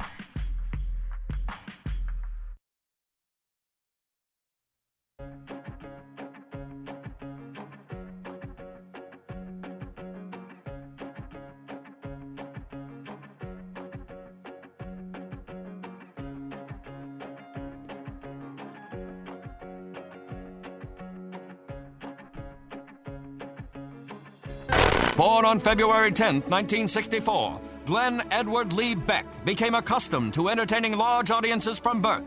In fact, he was the 13th most visited child in the hospital the week he was born. Glenn grew up like any young man, watching Shirley Temple movies, organizing tea parties for his collection of dolls, and getting beaten to a pulp by neighborhood boys and girls. All activities he continues to enjoy to this day. Glenn's father was a baker. Thus Glenn's unquenchable passion for pastry. It was believed by many that this would make Glenn into the family's best baker to date. But one day, Father Beck returned to his bakery only to find that Glenn had eaten an entire year's worth of powdered sugar and was actually bathing in a vat of cream raspberry sauce. This incident led Glenn away from baking and toward his other love, broadcasting. It was also the first time that an entire industry filed a restraining order against one individual. All right. From this point on, the ugly face of alcohol began to peer its head into Glenn's life. Mm-hmm. It began at his first job interview. Just minutes before the interview began, a full 12 pack of Budweiser was ingested by the program director who eventually hired him. His next job interview was with a program director who was receiving vodka via IV. And come on, 970 WFLA Sue Tricus must have been drunk. Later, Glenn got a young blonde named Tania Colonna drunk. Now she is Tania Beck. and with every year, his experience continues to grow, along with his ego and his stomach. And Sue Tricus? Well, she's still drunk. All right, it's the 20th anniversary week of the uh, broadcast. I believe this was the uh, anniversary of the day I first wanted to fire Jeffy, and I can still remember it. Mhm. Looking at him, shaking his head like you suck on the other side of the glass. And you get reminded of it now every day you see him. Every day I still see Still, him. yeah. Somehow or another, I've not been able to shake that guy. Uh, and uh, and also uh, Stu, who has been with me. And on this 20th anniversary week, I think it is only appropriate that we make a special announcement on Stu. Very excited Mm-hmm. to bring to blazetv.com as well as YouTube and uh, podcasts, anywhere you go. A brand new program uh, featuring myself, Stu. It's going to be Stu uh, hosting the show.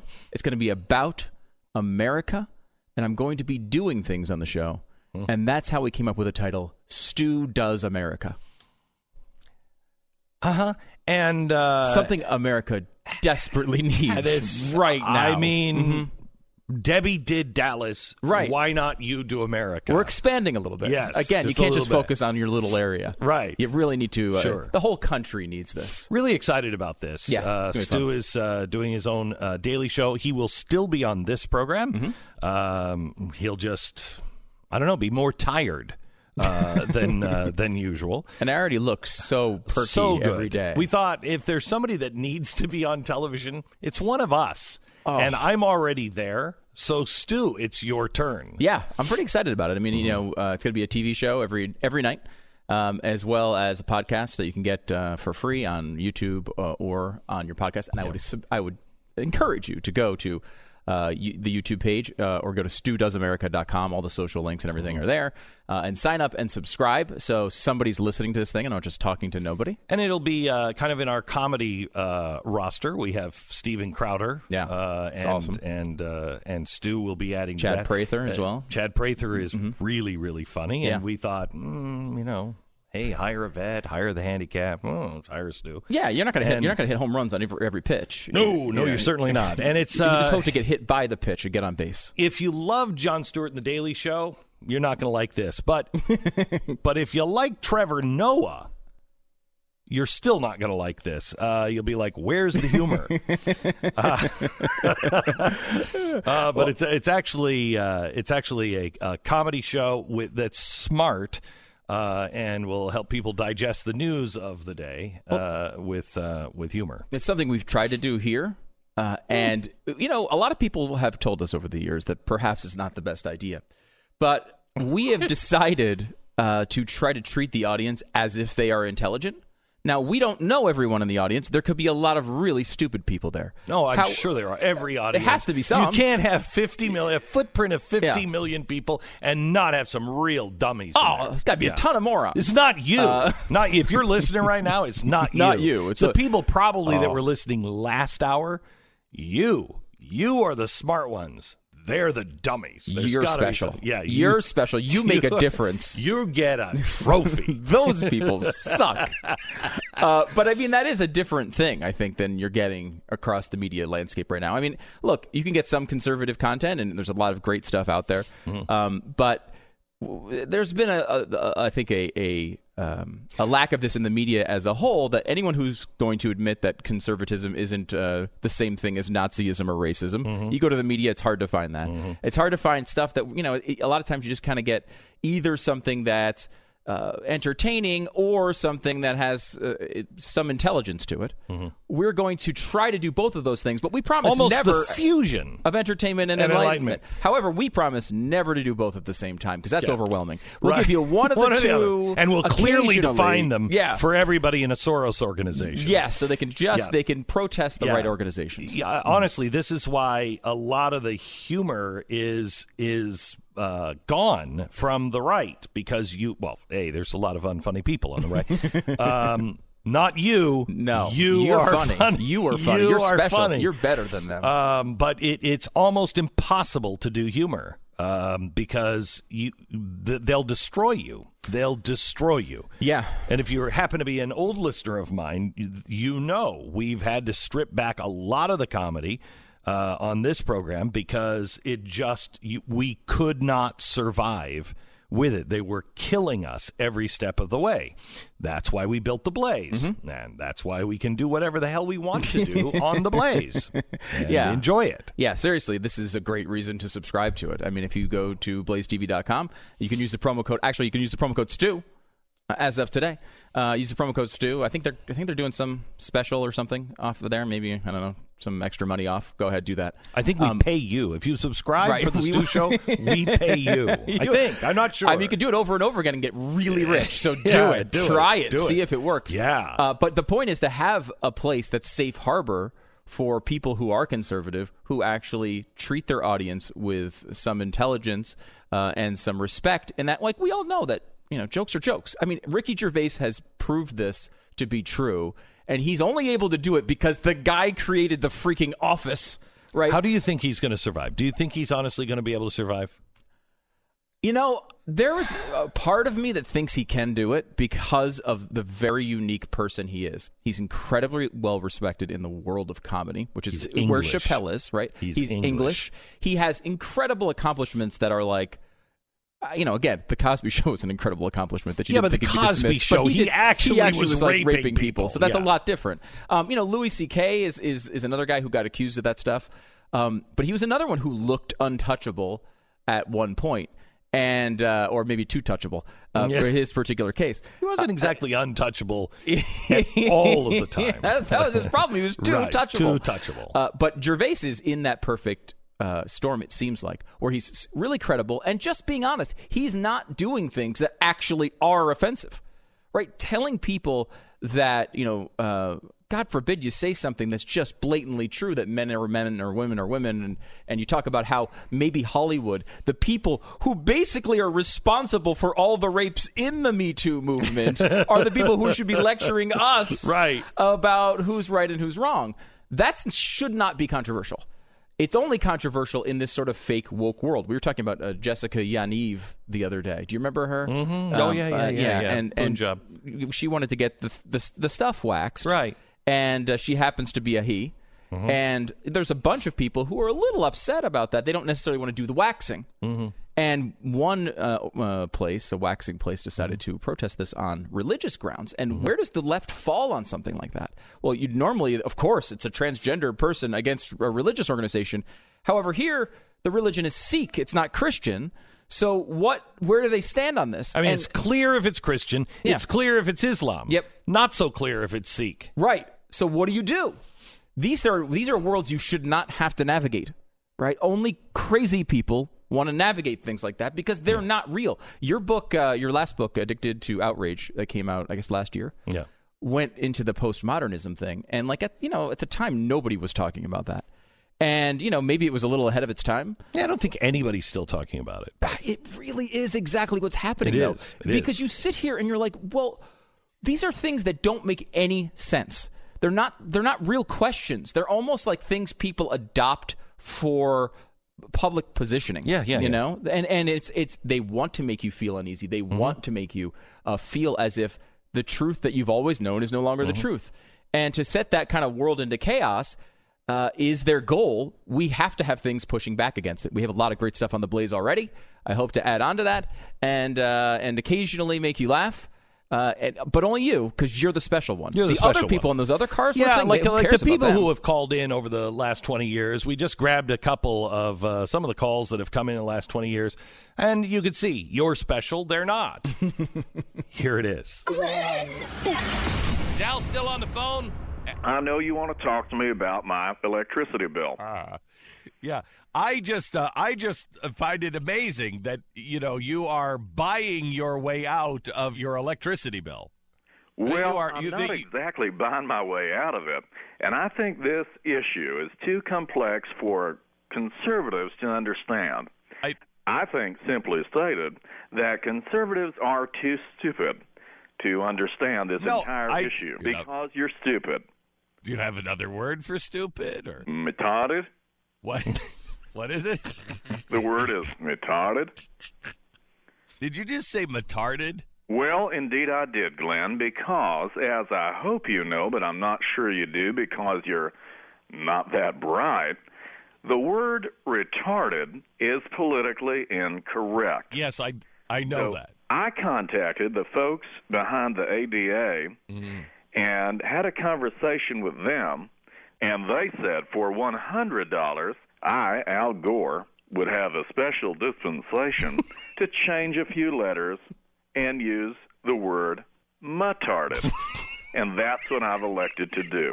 Did you get that? Hello, Chris. Glenn, yes. we've endured the funky eyeglasses, the rainbow colors of shirts. We even endured the pitch at the Angels game. But now the Home Shopping Network, good God, man, admit it once and for all. Come out of the closet. Are you telling me, Chris, that you have never watched HSN, watching it just thinking to yourself, good Lord, who's buying this stuff? Not for five oh, seconds. Oh, come on. You're missing out. Thanks a lot, Chris. Stu, am I alone in that? You've never watched HSN and just thought, who's buying this? Oh, I've definitely thought who's buying this, but uh, I don't know the the obsession that you seem to have. I would say is somewhat unnatural. Such a jerk. I mean, it's, you a, are. it's such a are. deep, well thought out You obsession. are such a jerk. yes, how are things, Wilfred? I heard you talking about the youngsters.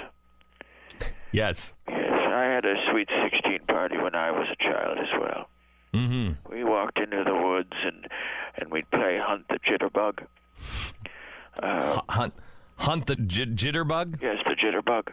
Mm-hmm. Um, eventually, I found out that the jitterbug was a dance, and my parents were just trying to abandon me in the forest. but I learned from that experience, unlike these kids today, they're all spoiled. I gathered food from local nuts and herbs, and I fashioned my own wooden lung last year from pipe cleaners and peanut brittle. Sweet 16 was much sweeter when I was a kid growing up, mostly because the age expectancy was only 12.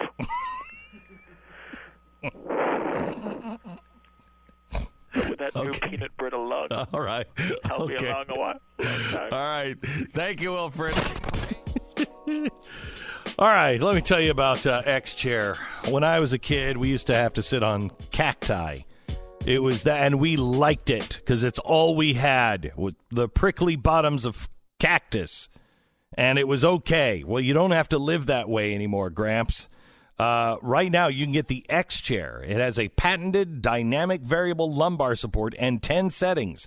The X Chair is what you and those around you need for a comfortable workday. And with the X Chair's 30 day, no questions asked guarantee of satisfaction, you have zero risk. Now, most companies can't make that kind of offer because most companies aren't X Chair and they can't afford all of the returns. But nobody returns this. Nobody does because it is the most comfortable chair that you've ever sat in for an office chair. Bar none, this is the new standard. X Chair on sale now for $100 off. Just go to xchairbeck.com. That's xchair, B E C K.com. Go find out the right chair for you, the right color, the right fabric, everything else, and have it shipped to you. 30 day money back guarantee. xchairbeck.com. xchair, B E C K.com.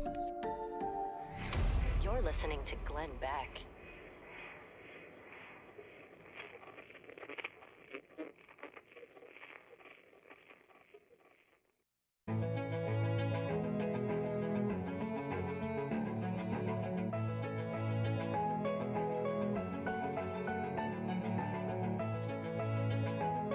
Welcome to the uh, program. Uh, Bloomberg had a big rally with Judge Judy over the weekend. Uh, It's a weird pairing.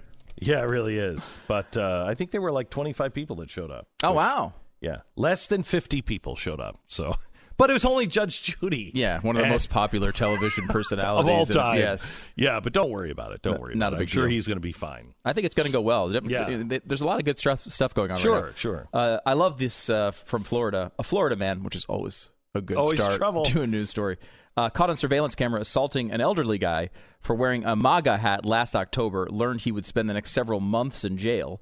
The judge uh, sentenced the registered Democrat to 90 days in jail after finding him guilty of battery against 67 year old Robert Youngblood. You know, What is wrong with people? you're cool when you're doing that.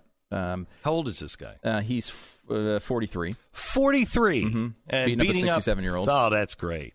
In addition to his jail sentence, he was offered he had to uh, serve one year of supervised probation and pay $155 in restitution. The full $155. Not a hundred. Not in American Yeah, dollars. mhm. Holy cow! And that that part of, part of that will be used to replace the MAGA hat that was destroyed in the incident. Uh, he should have to wear a MAGA hat. yeah, uh, that should be a good. That's a good part of the Yeah, punishment. he should have to wear it at all times when he gets out for a month. See how he likes it. He, uh, by the way, says uh, Trump supporters are communists and racists. Communists. Uh, and he says, "I don't even care if I'm going to jail. This is actually exciting. It's a lot to get about to get a lot more exciting. Yeah, uh, because yeah. jail's fun for a lot of people. Oh, Mm. love it there.